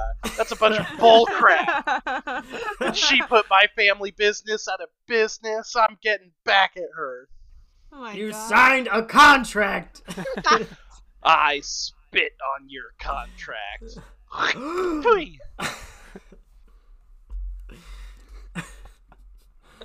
lean over to Seraphiel. What old god could possibly possess her? Despite, Seraphiel, you're jumping the gun, Aerodyne still has his hand extended. You know what? Nah, I'll take it back, and I'll whip out my my katana. Actually, wait, I already have it. Okay. Wait, no, I don't. Well, I don't know. Okay, yeah, then did. I'll grab it. You came in with it dropped. I'll just pull the hand back and double hand. Would anyone else like to take a poor sinner's hand? Grimbrella looks at Plum and is like, "Don't do it! Don't do it, Plum." I turn and say, "We take worker safety really important, and this just does not seem safe at all. I'm gonna have to ask you. You signed the contract to take us back." So we could finish. I look up at Aerodyne, I zoom up, and I say, 15 years ago, I freed myself from my first captivity. I shall not willingly submit myself to another. Very well. I apologize, then. I have not been aiding you in these festivities. Allow me to change that. And he raises his hand and snaps his fingers. And on this main island, you see this ichor form up and sort of make jagged shapes until it's growing and growing and growing into a massive form. 23 feet of Yeti. What color ichor? Black ichor with specks of... black ichor, but he transforms fully into a Yeti appearance. Well...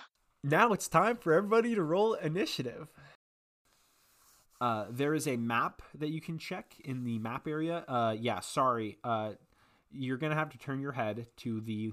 Wait, I might actually be able to fix it, so you don't have to do that. I'm already fixing it. Lilith, I'm going to give you the opportunity.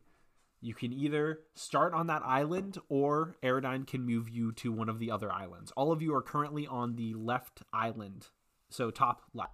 How far is it from the islands, like from where we are to the closest one? And yeah, so what's the scale on this? There's a lot. Yeah. Think about we're not gonna complicate things with like, oh yeah, like I need to move 60 feet. What we're going to do is this is another complication. Each divot, so there's the triangles, there's the circles, there's the horizontal lines and the vertical lines. The vertical lines and the horizontal lines. Those each represent a path that the stones are revolving around the main island. So you're going to have to make athletic checks to get across. Mm-hmm. So we went from the entire podcast going basically zero athletics rolls to probably more than we ever have. I will let him move me to another island.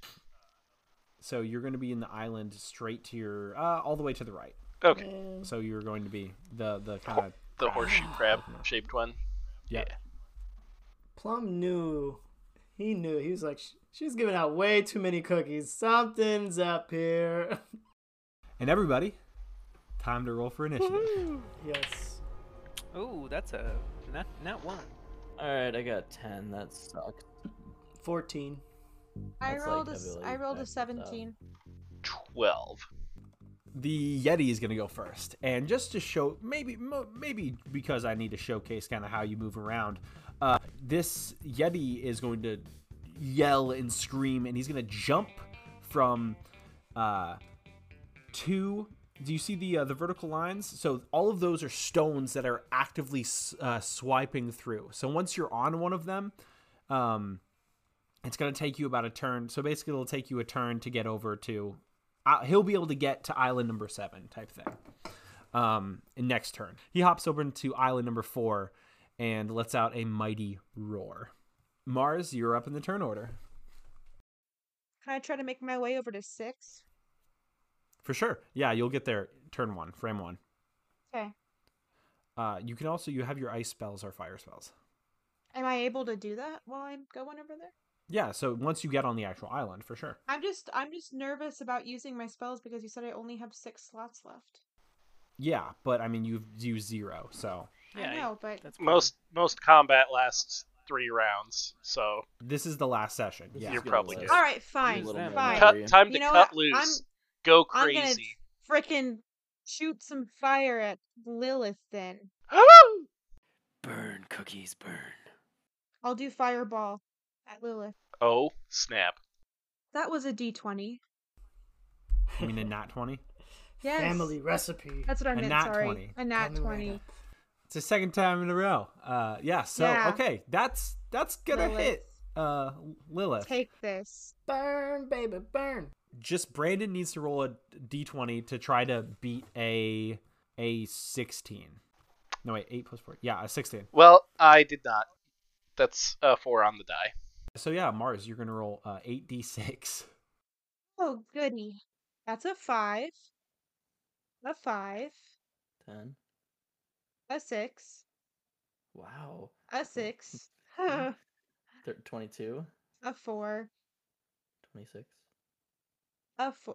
Oh, damn, a 4. What am I? How 30. Many did I just do? More. That was 6, right? Okay. 2 more. Yeah. A 2. And finishing strong with a 6. 38. Great job, because that's the first time I've ever actually seen Fireball cast in D&D. Are you back down to 1 HP yet? No, because I fully healed when I turned evil, and so... And you have a new character sheet now? It's almost exactly the same, but I have some different spells. Because instead of being a life cleric, I am now a trickery cleric. Would have gotten away with That's it, what makes too. It the most trickery. If it weren't for not eating any cookies. I would have gotten away with it if it wasn't for me revealing myself at the final session. What with the sheriff blaming Jonathan instead of me. Next in the turn order is Jonathan. Wait, before Plum goes, as he's starting to do something, Grenborough just looks at him and says, "Please, Plum, please, stay with us. I'm right here." Don't turn. Stay on our side, buddy. Come on, I can't lose you. I shout across the islands if Lil Mac can hear me, and I say, "No more cookies!" And I crumble the cookie she gave me in the beginning. That's a Macadamia family recipe! I'm going to bless... It says up to 3 creatures, so I'll bless Melius, Grenborough, Seraphiel. Yeah, bless them. And then I will bonus action Hunter's Mark. Well, Max, or hold on, maybe the other thing would be better. The my like special ability. Yeah. Okay, so I'll do the scope out. I'll do it on the Yeti. I have to roll an insight check, which is not so great, but. You know, plus you have +1 on it. Oh, nice. Okay, wow. The first good roll, that was 18. So he's plus 1, so 19. Okay. Nice. For the next few turns, everyone's gonna have advantage on the Yeti. Grenborough nods and kind of smiles to himself contentedly. Okay, so then I guess I'll move to get closer to the action. Okay, so next in the turn order is Lilith. Boo.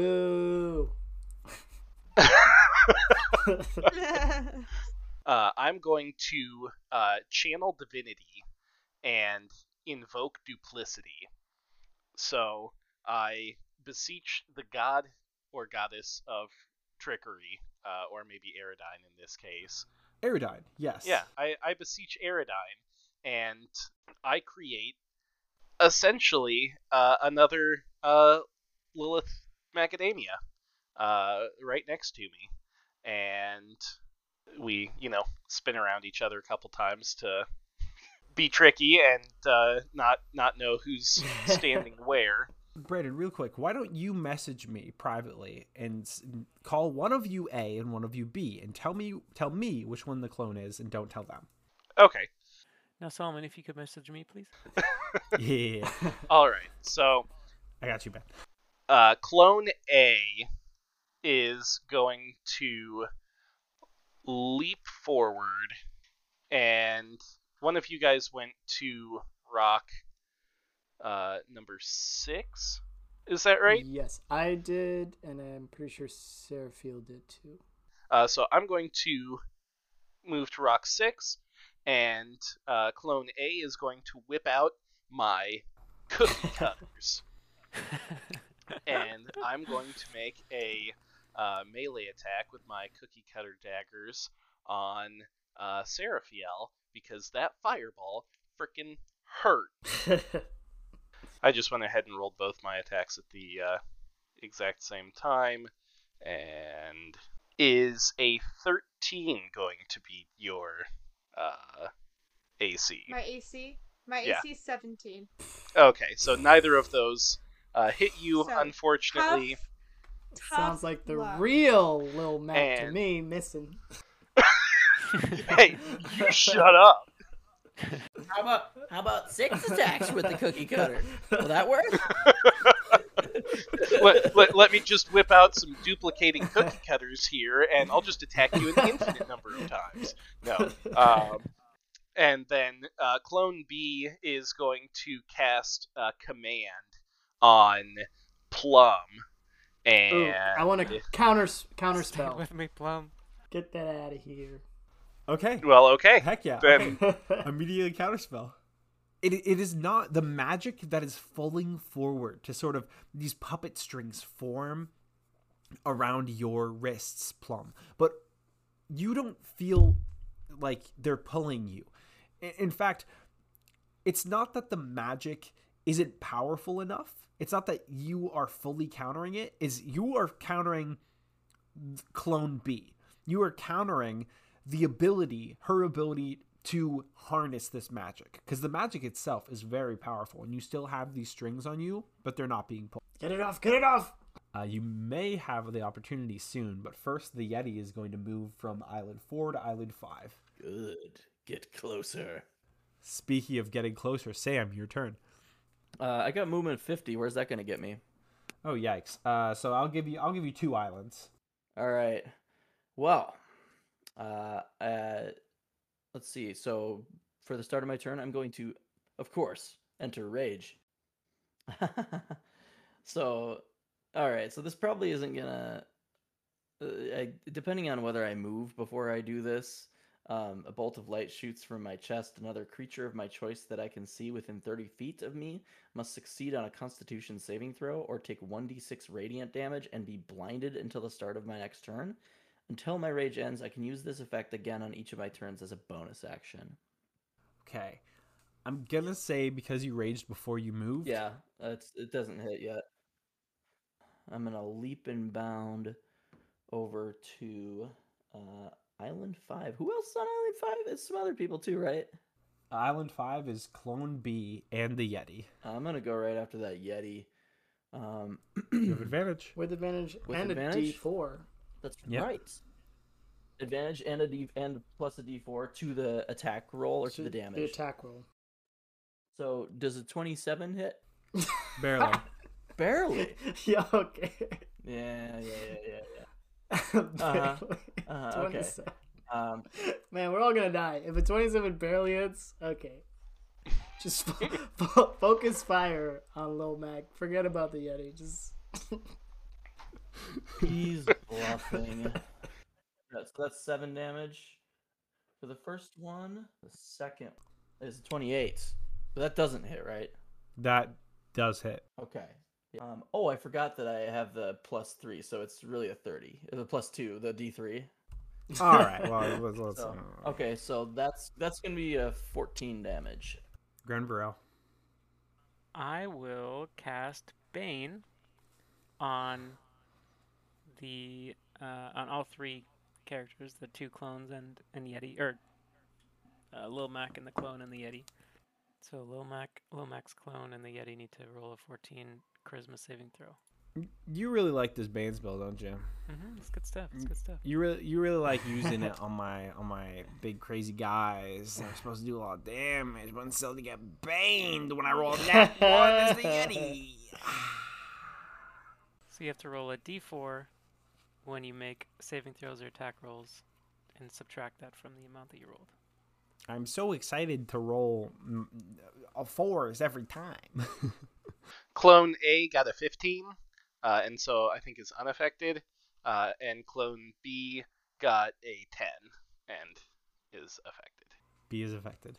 Okay, that's my turn, and I'm going to go comfort this puppy who's locked away in a cage, but continue. I'll be back soon. Next in the turn order is the Yeti, who did not really like getting baned, and is going to get after me. Yeah, what's your AC again?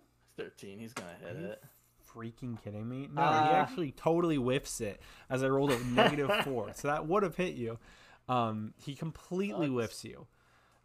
He tries to claw at you. He misses, and then he decides, hey, I actually don't want to be over here anymore. And he starts to head towards the next island, but stops. And you look over and you see Aerodyne has held up a finger and is forcing the Yeti to wait. Seraphiel.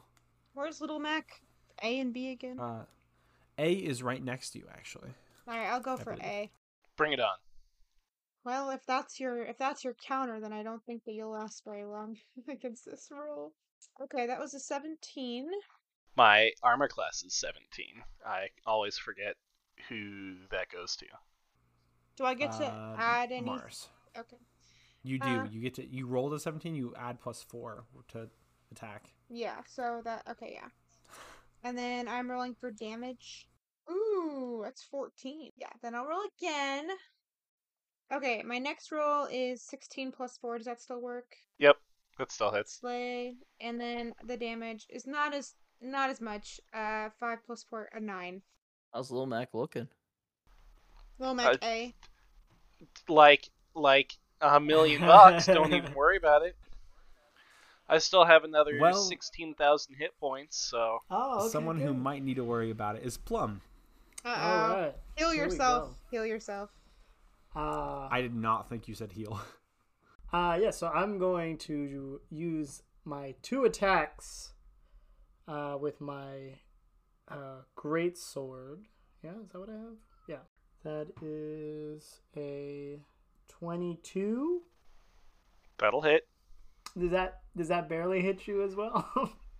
My armor class is still a 17. So. Great, cool. And then let me just do the second one.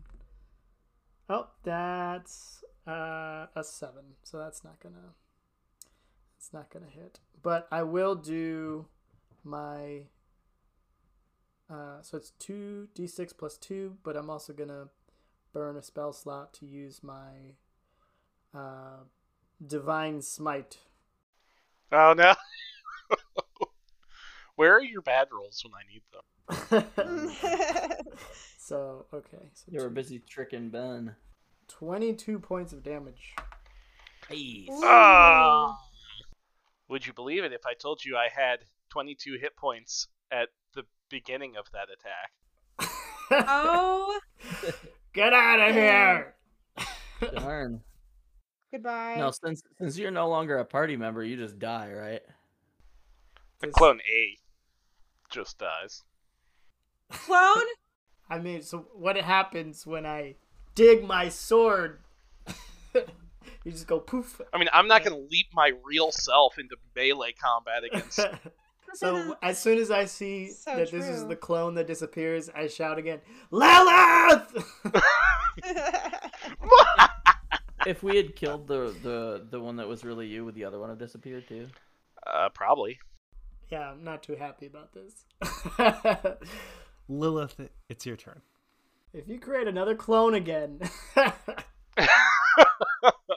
No, unfortunately. Unfortunately, I said that I'd only do that once. And there were also a couple other things that I... threw out there in a phone call to Solomon when I first made this extra character sheet that I was like, you probably shouldn't let me do this because if I can, everybody's gonna We're die. All gonna die. So, and he agreed that I should not do ultimate that version, thing, which I'll probably share with you guys later on. But no, in the moment, if I remember correctly. On the island here is the Yeti that didn't jump away and Melius. Sure enough. I'm going to cast Spirit Guardians on myself. And I'm going to go ahead and do that at 5th level. Damn. So that I call forth spirits to protect me. Because I'm evil, they appear fiendish. I designate the Yeti to be unaffected by it, and all of you guys, your speed is halved in a 15-foot radius around me, and if you enter the area for the first time, or if you start your turn within 15 feet from me, probably just on the same island as me, you must make a wisdom saving throw. When you fail, you would take, since I cast it at 5th level, 5d8. Oh my goodness. Alright, so we'll just keep doing fireballs onto that island and just stay away from it. Is what I'm hearing. Yeah. Is that's what I'm hearing? No, no. That's what I'm hearing. No, that's what I'm hearing. No. The hell out of that island. Wait. I have disadvantage against fire. You don't want to start on his island anyways. Think of the mushroom. Think of your compatriot. Who would just get off the island? Should I run away, or should I just? You have half speed. A blaze of glory. Half speed gives me 25. I mean, hey, maybe you'll just die at the start of your turn when my spirits chop you up into little. The max damage is 40. I have 46. I thought you had like 30. I healed a couple times. Dang it, Grenborough. Remind me what island you're on, Grenborough. I'm on the starting island still. That's what I thought. Yeah. The Yeti is going to jump forward onto Island 6 and attack Plum. Wait, why does he get another turn before I do? He got 2 turns in this game, baby. He's got those legendary turns, probably. He got 2 Yeti turns. What's your AC, Plum? 37. No, it's 16. Ooh, okay, yeah. Not so that's no offense. It's not gonna do what? Yeah, this is gonna hit you, and it's going to deal. Did you roll the d4? I did. It's going to. He's going to bite. Oh, that was nasty.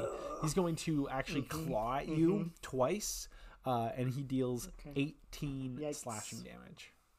He's aggressive with it. You're lucky I didn't go with a bite action. Oh, thank you for that. Next in the turn order is going to be Sam.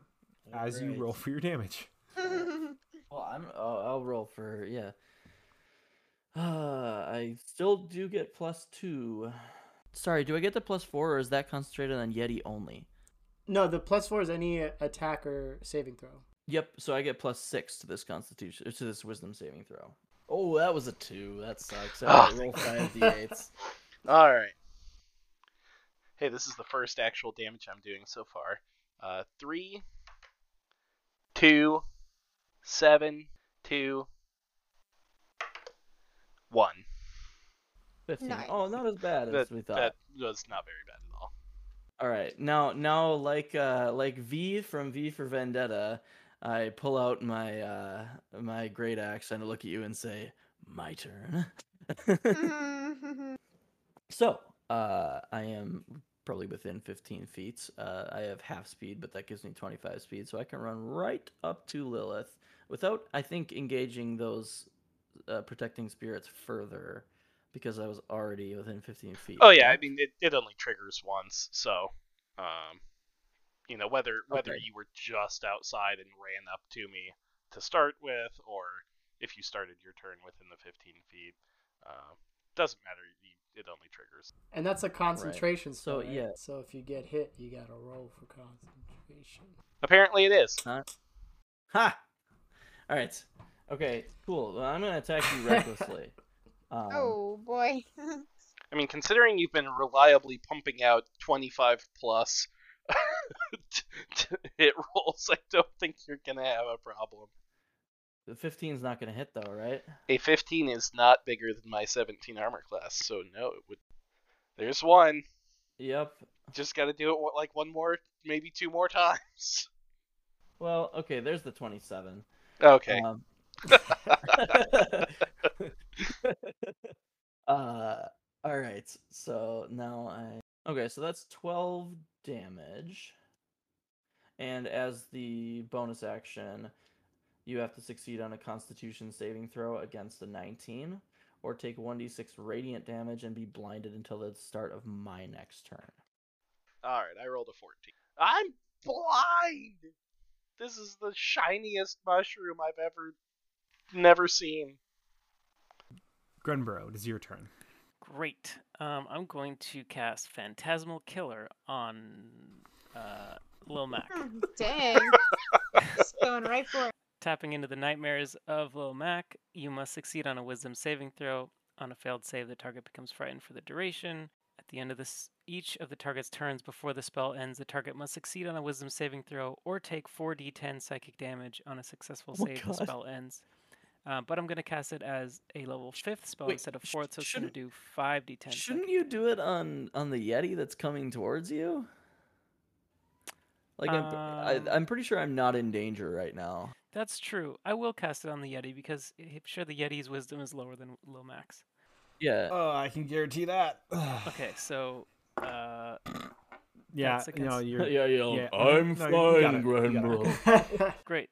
So that's a 5d10. It's going to be 5d10 psychic damage at the end of each of the target's turns. So jeez, okay. Currently the Yeti is frightened. What? Yeti has 2 turn per turn. Ayy. So the Yeti is frightened. This Yeti is turns once again, is looking at Plum, just it's terrified now. So like this beam is sort of affecting it. And despite the best efforts of Aerodyne's magic, this magic is still bombarding. So he's gonna try to attack you. And he rolled a 2. So this Yeti is terrified. He can't see anything. He's missing wildly. And then I have to get 5d10 damage. So you get to roll another wisdom saving throw now. Okay. Okay, yeah. So you take the damage. Okay, 5d10. Nice. So if you succeed, does it end the spell?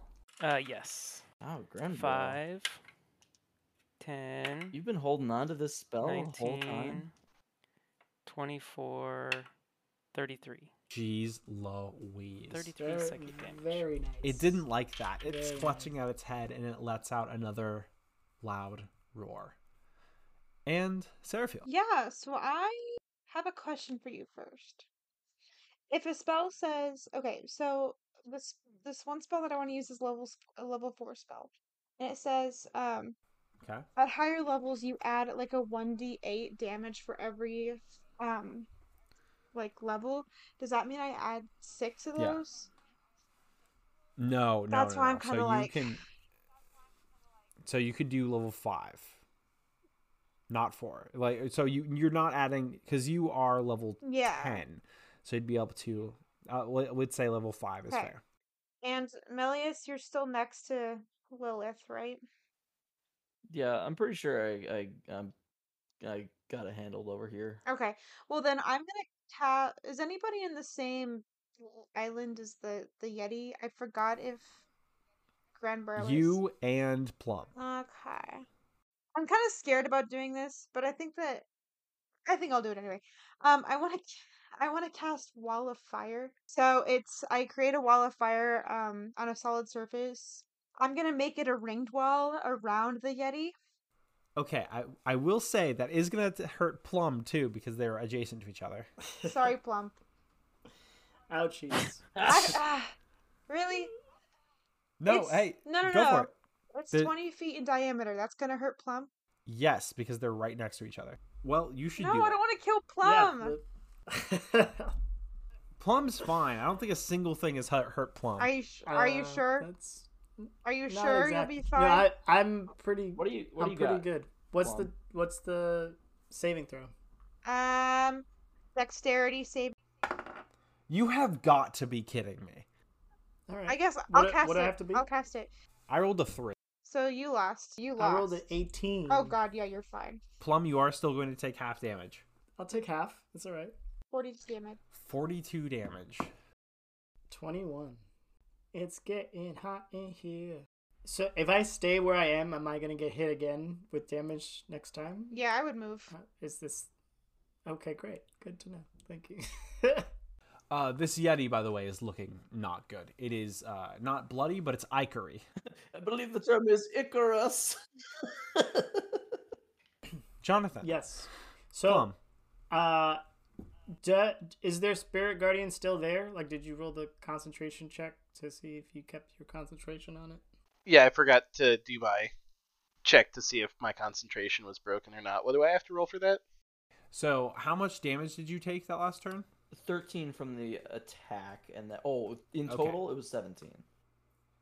Okay, so you would have to either. So yeah, you'd need to roll a 10 or higher because it's the spell save.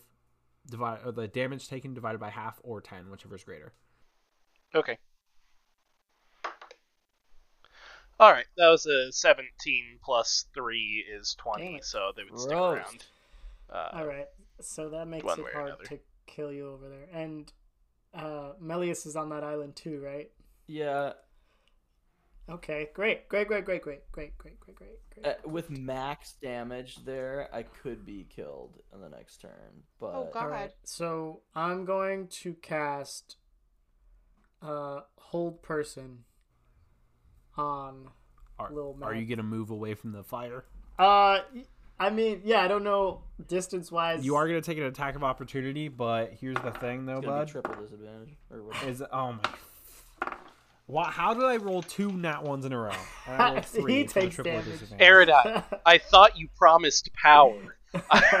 I'm not feeling the power of your assistance. Yeah, so I'll move away from the wall. Does that mean I have to move islands, or just I can get? No. You can just move. You can move out. Okay, yeah. So I'll move out. Do Hold Person, so Lil Mac has to beat a spell save of 14. I rolled a 13. Oh, you're paralyzed. Also being paralyzed affects concentration, so the spell is dispelled. Yes! No! Yes! And you have to do a saving throw at the end of your turn. All right, guys, I'm setting him up on a nice juicy platter for you guys. So you're welcome. Spirit Guardians is down, so I think that's all I can do on my turn. Okay. Next to the turn order then, after Plum, is actually Lilith.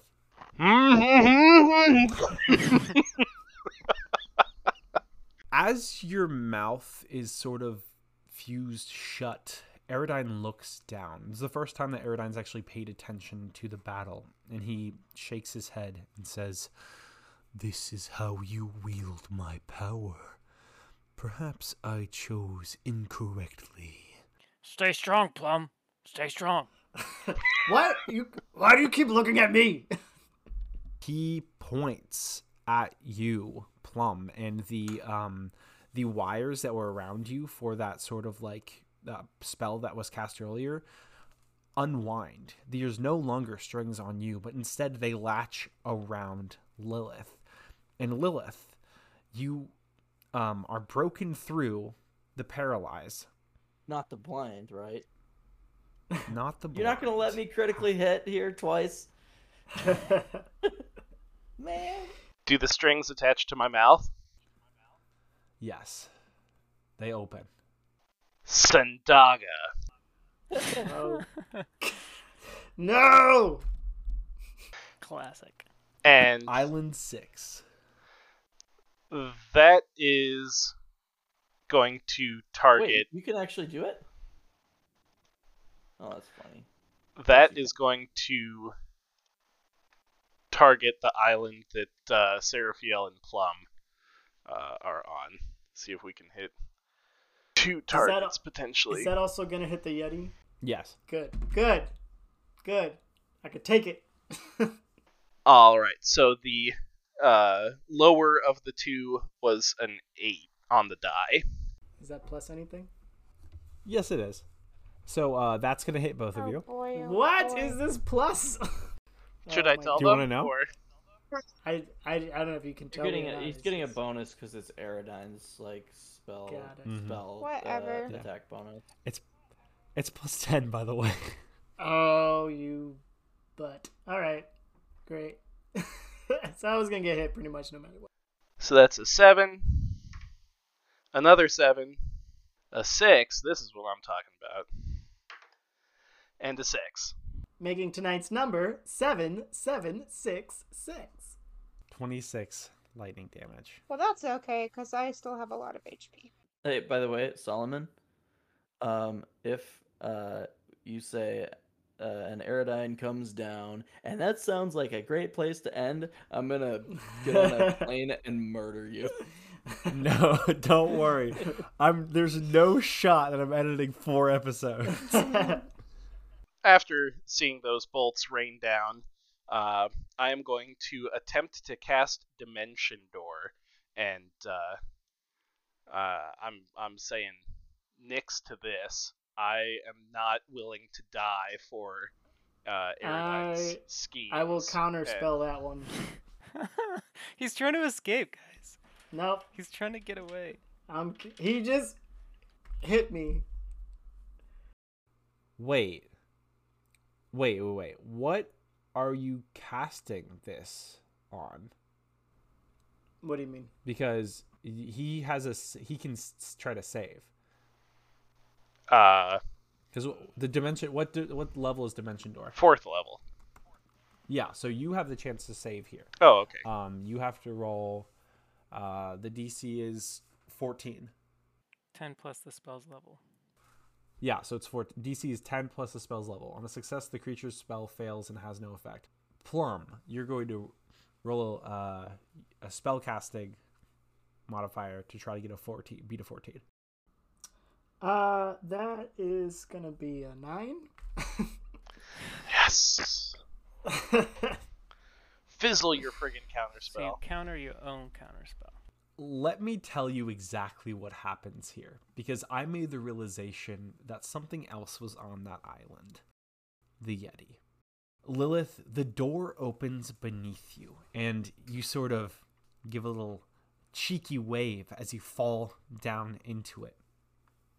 You're teleported still in the bulwark, but to a different room, a room that you recognize to be Aerodyne's office.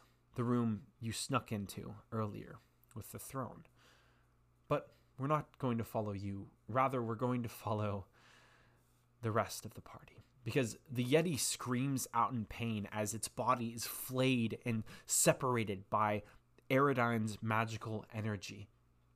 And as it's screaming, the islands are shaking, trembling, and knocking off course. These sort of spinning islands that were helping you get across are bombarding into each other, crackling, shattering, and falling down into the inky nothingness below. Eridine looked. He's cursing as he held his hands forward. Ikor covering these falling rocks, just like... If only you had sided with me. Soon I will be the leader of this school, the god that is worshipped at the pulpit. Lynelm is nothing, a fool, powerful yet still a fool. Yet soon that power will be mine to control. It's a shame. You are too late to join your friend. And at this moment, a door appears, floating in the air. Aerodyne stares up at it and sort of in fear and throws all of this ichor that had been falling down to try to cover the door, to try to hook onto the hinges, but it's no use. Light pours in as Lynelm steps forward, floating in the air as he surveyed the scene. Aerodyne, how could you? These are our guests! He looks at you shocked and just, he sees how damaged you are, and he waves his hand, and suddenly you feel a bolster in your spirit. You are fully healed, by the way, except for Grenborough, who's fine. I'm fully healed. Whew, except for Lilith. Yes. Eridine looked up with this just disgust in his face and said, "You raised no opposition last year, nor the year before.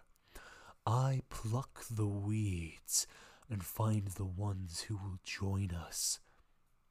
At this, Lynelm looked terrified. He stepped back, which looked strange, floating in the air. And you're telling me that every initiate that we've had from these past years from the celebration has been tainted as the results of your twisted mind? Lynelm looks pissed. He's stepping forward, and this sort of snowflakes are falling with each step, and in the same way that the ichor was dripping down, now the snow is falling down.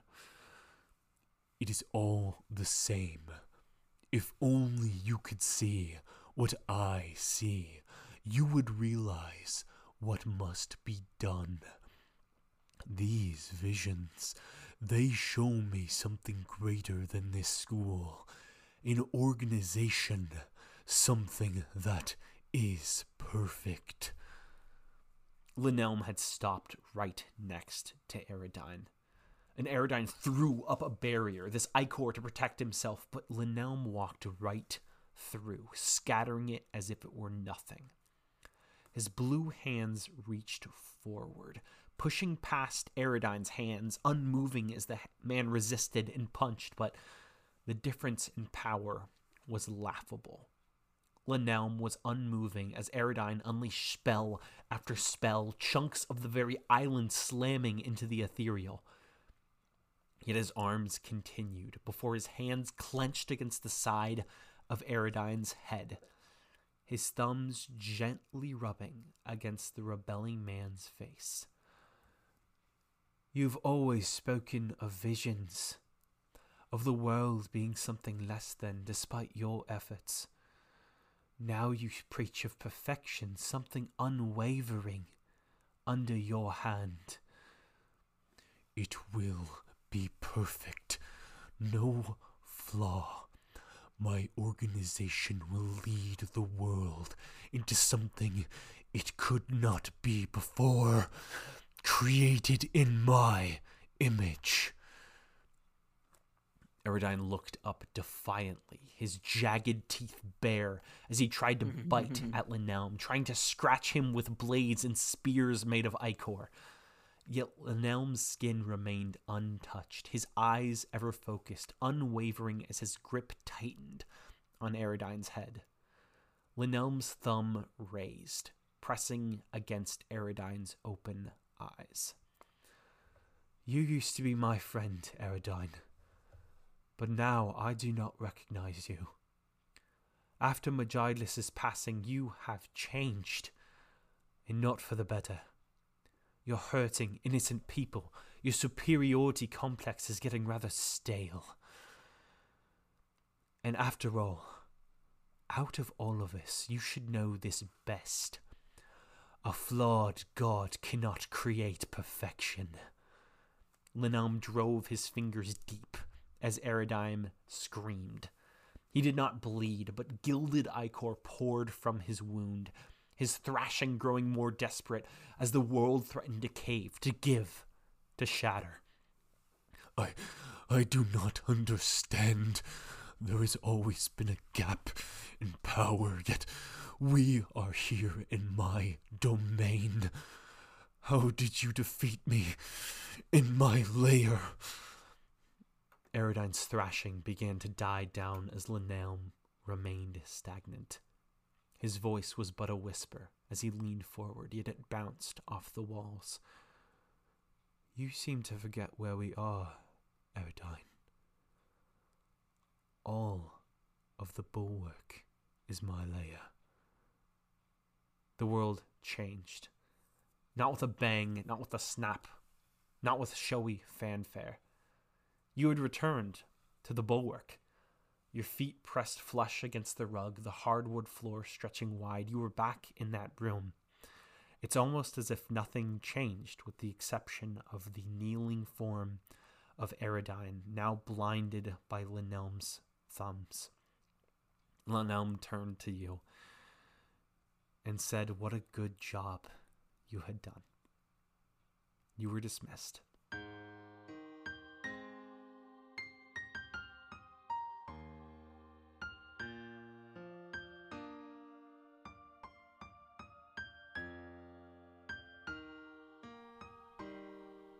But the night had only just begun to fall on the mountains of the bulwark. You all had been dismissed, you had gathered your things, and you had joined the festivities. Stars peeked behind the falling snow, colors drifting down along with the flakes. Children laughed, running about the hedge maze, holding their teddies, friends skating wide arcs on the massive fountain. The colossal form of Gorthal lumbers through the courtyard, long strings of lights, decorations, and tinsels hanging from his branches. He seemed to be playing a game with the other kids, allowing them to climb up before he plucks them gently and lets them slide down his arm. You had done it. It had been filled with challenge, blood, burned food, and traitors, but you had finally led this job to rest. Finally, you could enjoy yourselves. Grenborough, there are clumps of musicians all playing together that sort of invite you in. Melius, the punch table, is calling your name, and Seraphiel, there are chunks of ice that have fallen from the tilting spires, giving you a new canvas to work with. And Plum, perhaps not your vice all of the time, but a large table is filled with cards, smiling faces inviting you in, urging you to throw a coin in the pot. And Lilith, you are in the bulwark still. Willem stands next to you, his fists clenched as you explain what happened. He storms off, thunder rumbling in the halls. But outside, under the stretch of stars, people are happy. New loves hold hands and stare at the night sky. Old couples share a large mug of cocoa cuddled up under knitted blankets, and a lonely figure stands on the wall of the bulwark, an ethereal, watching with a sad smile as the world below him celebrates a tradition that he started. One and all, young and old, without realizing it, had come once again to remember a day that Lynelm held very dear, the day his best friend died.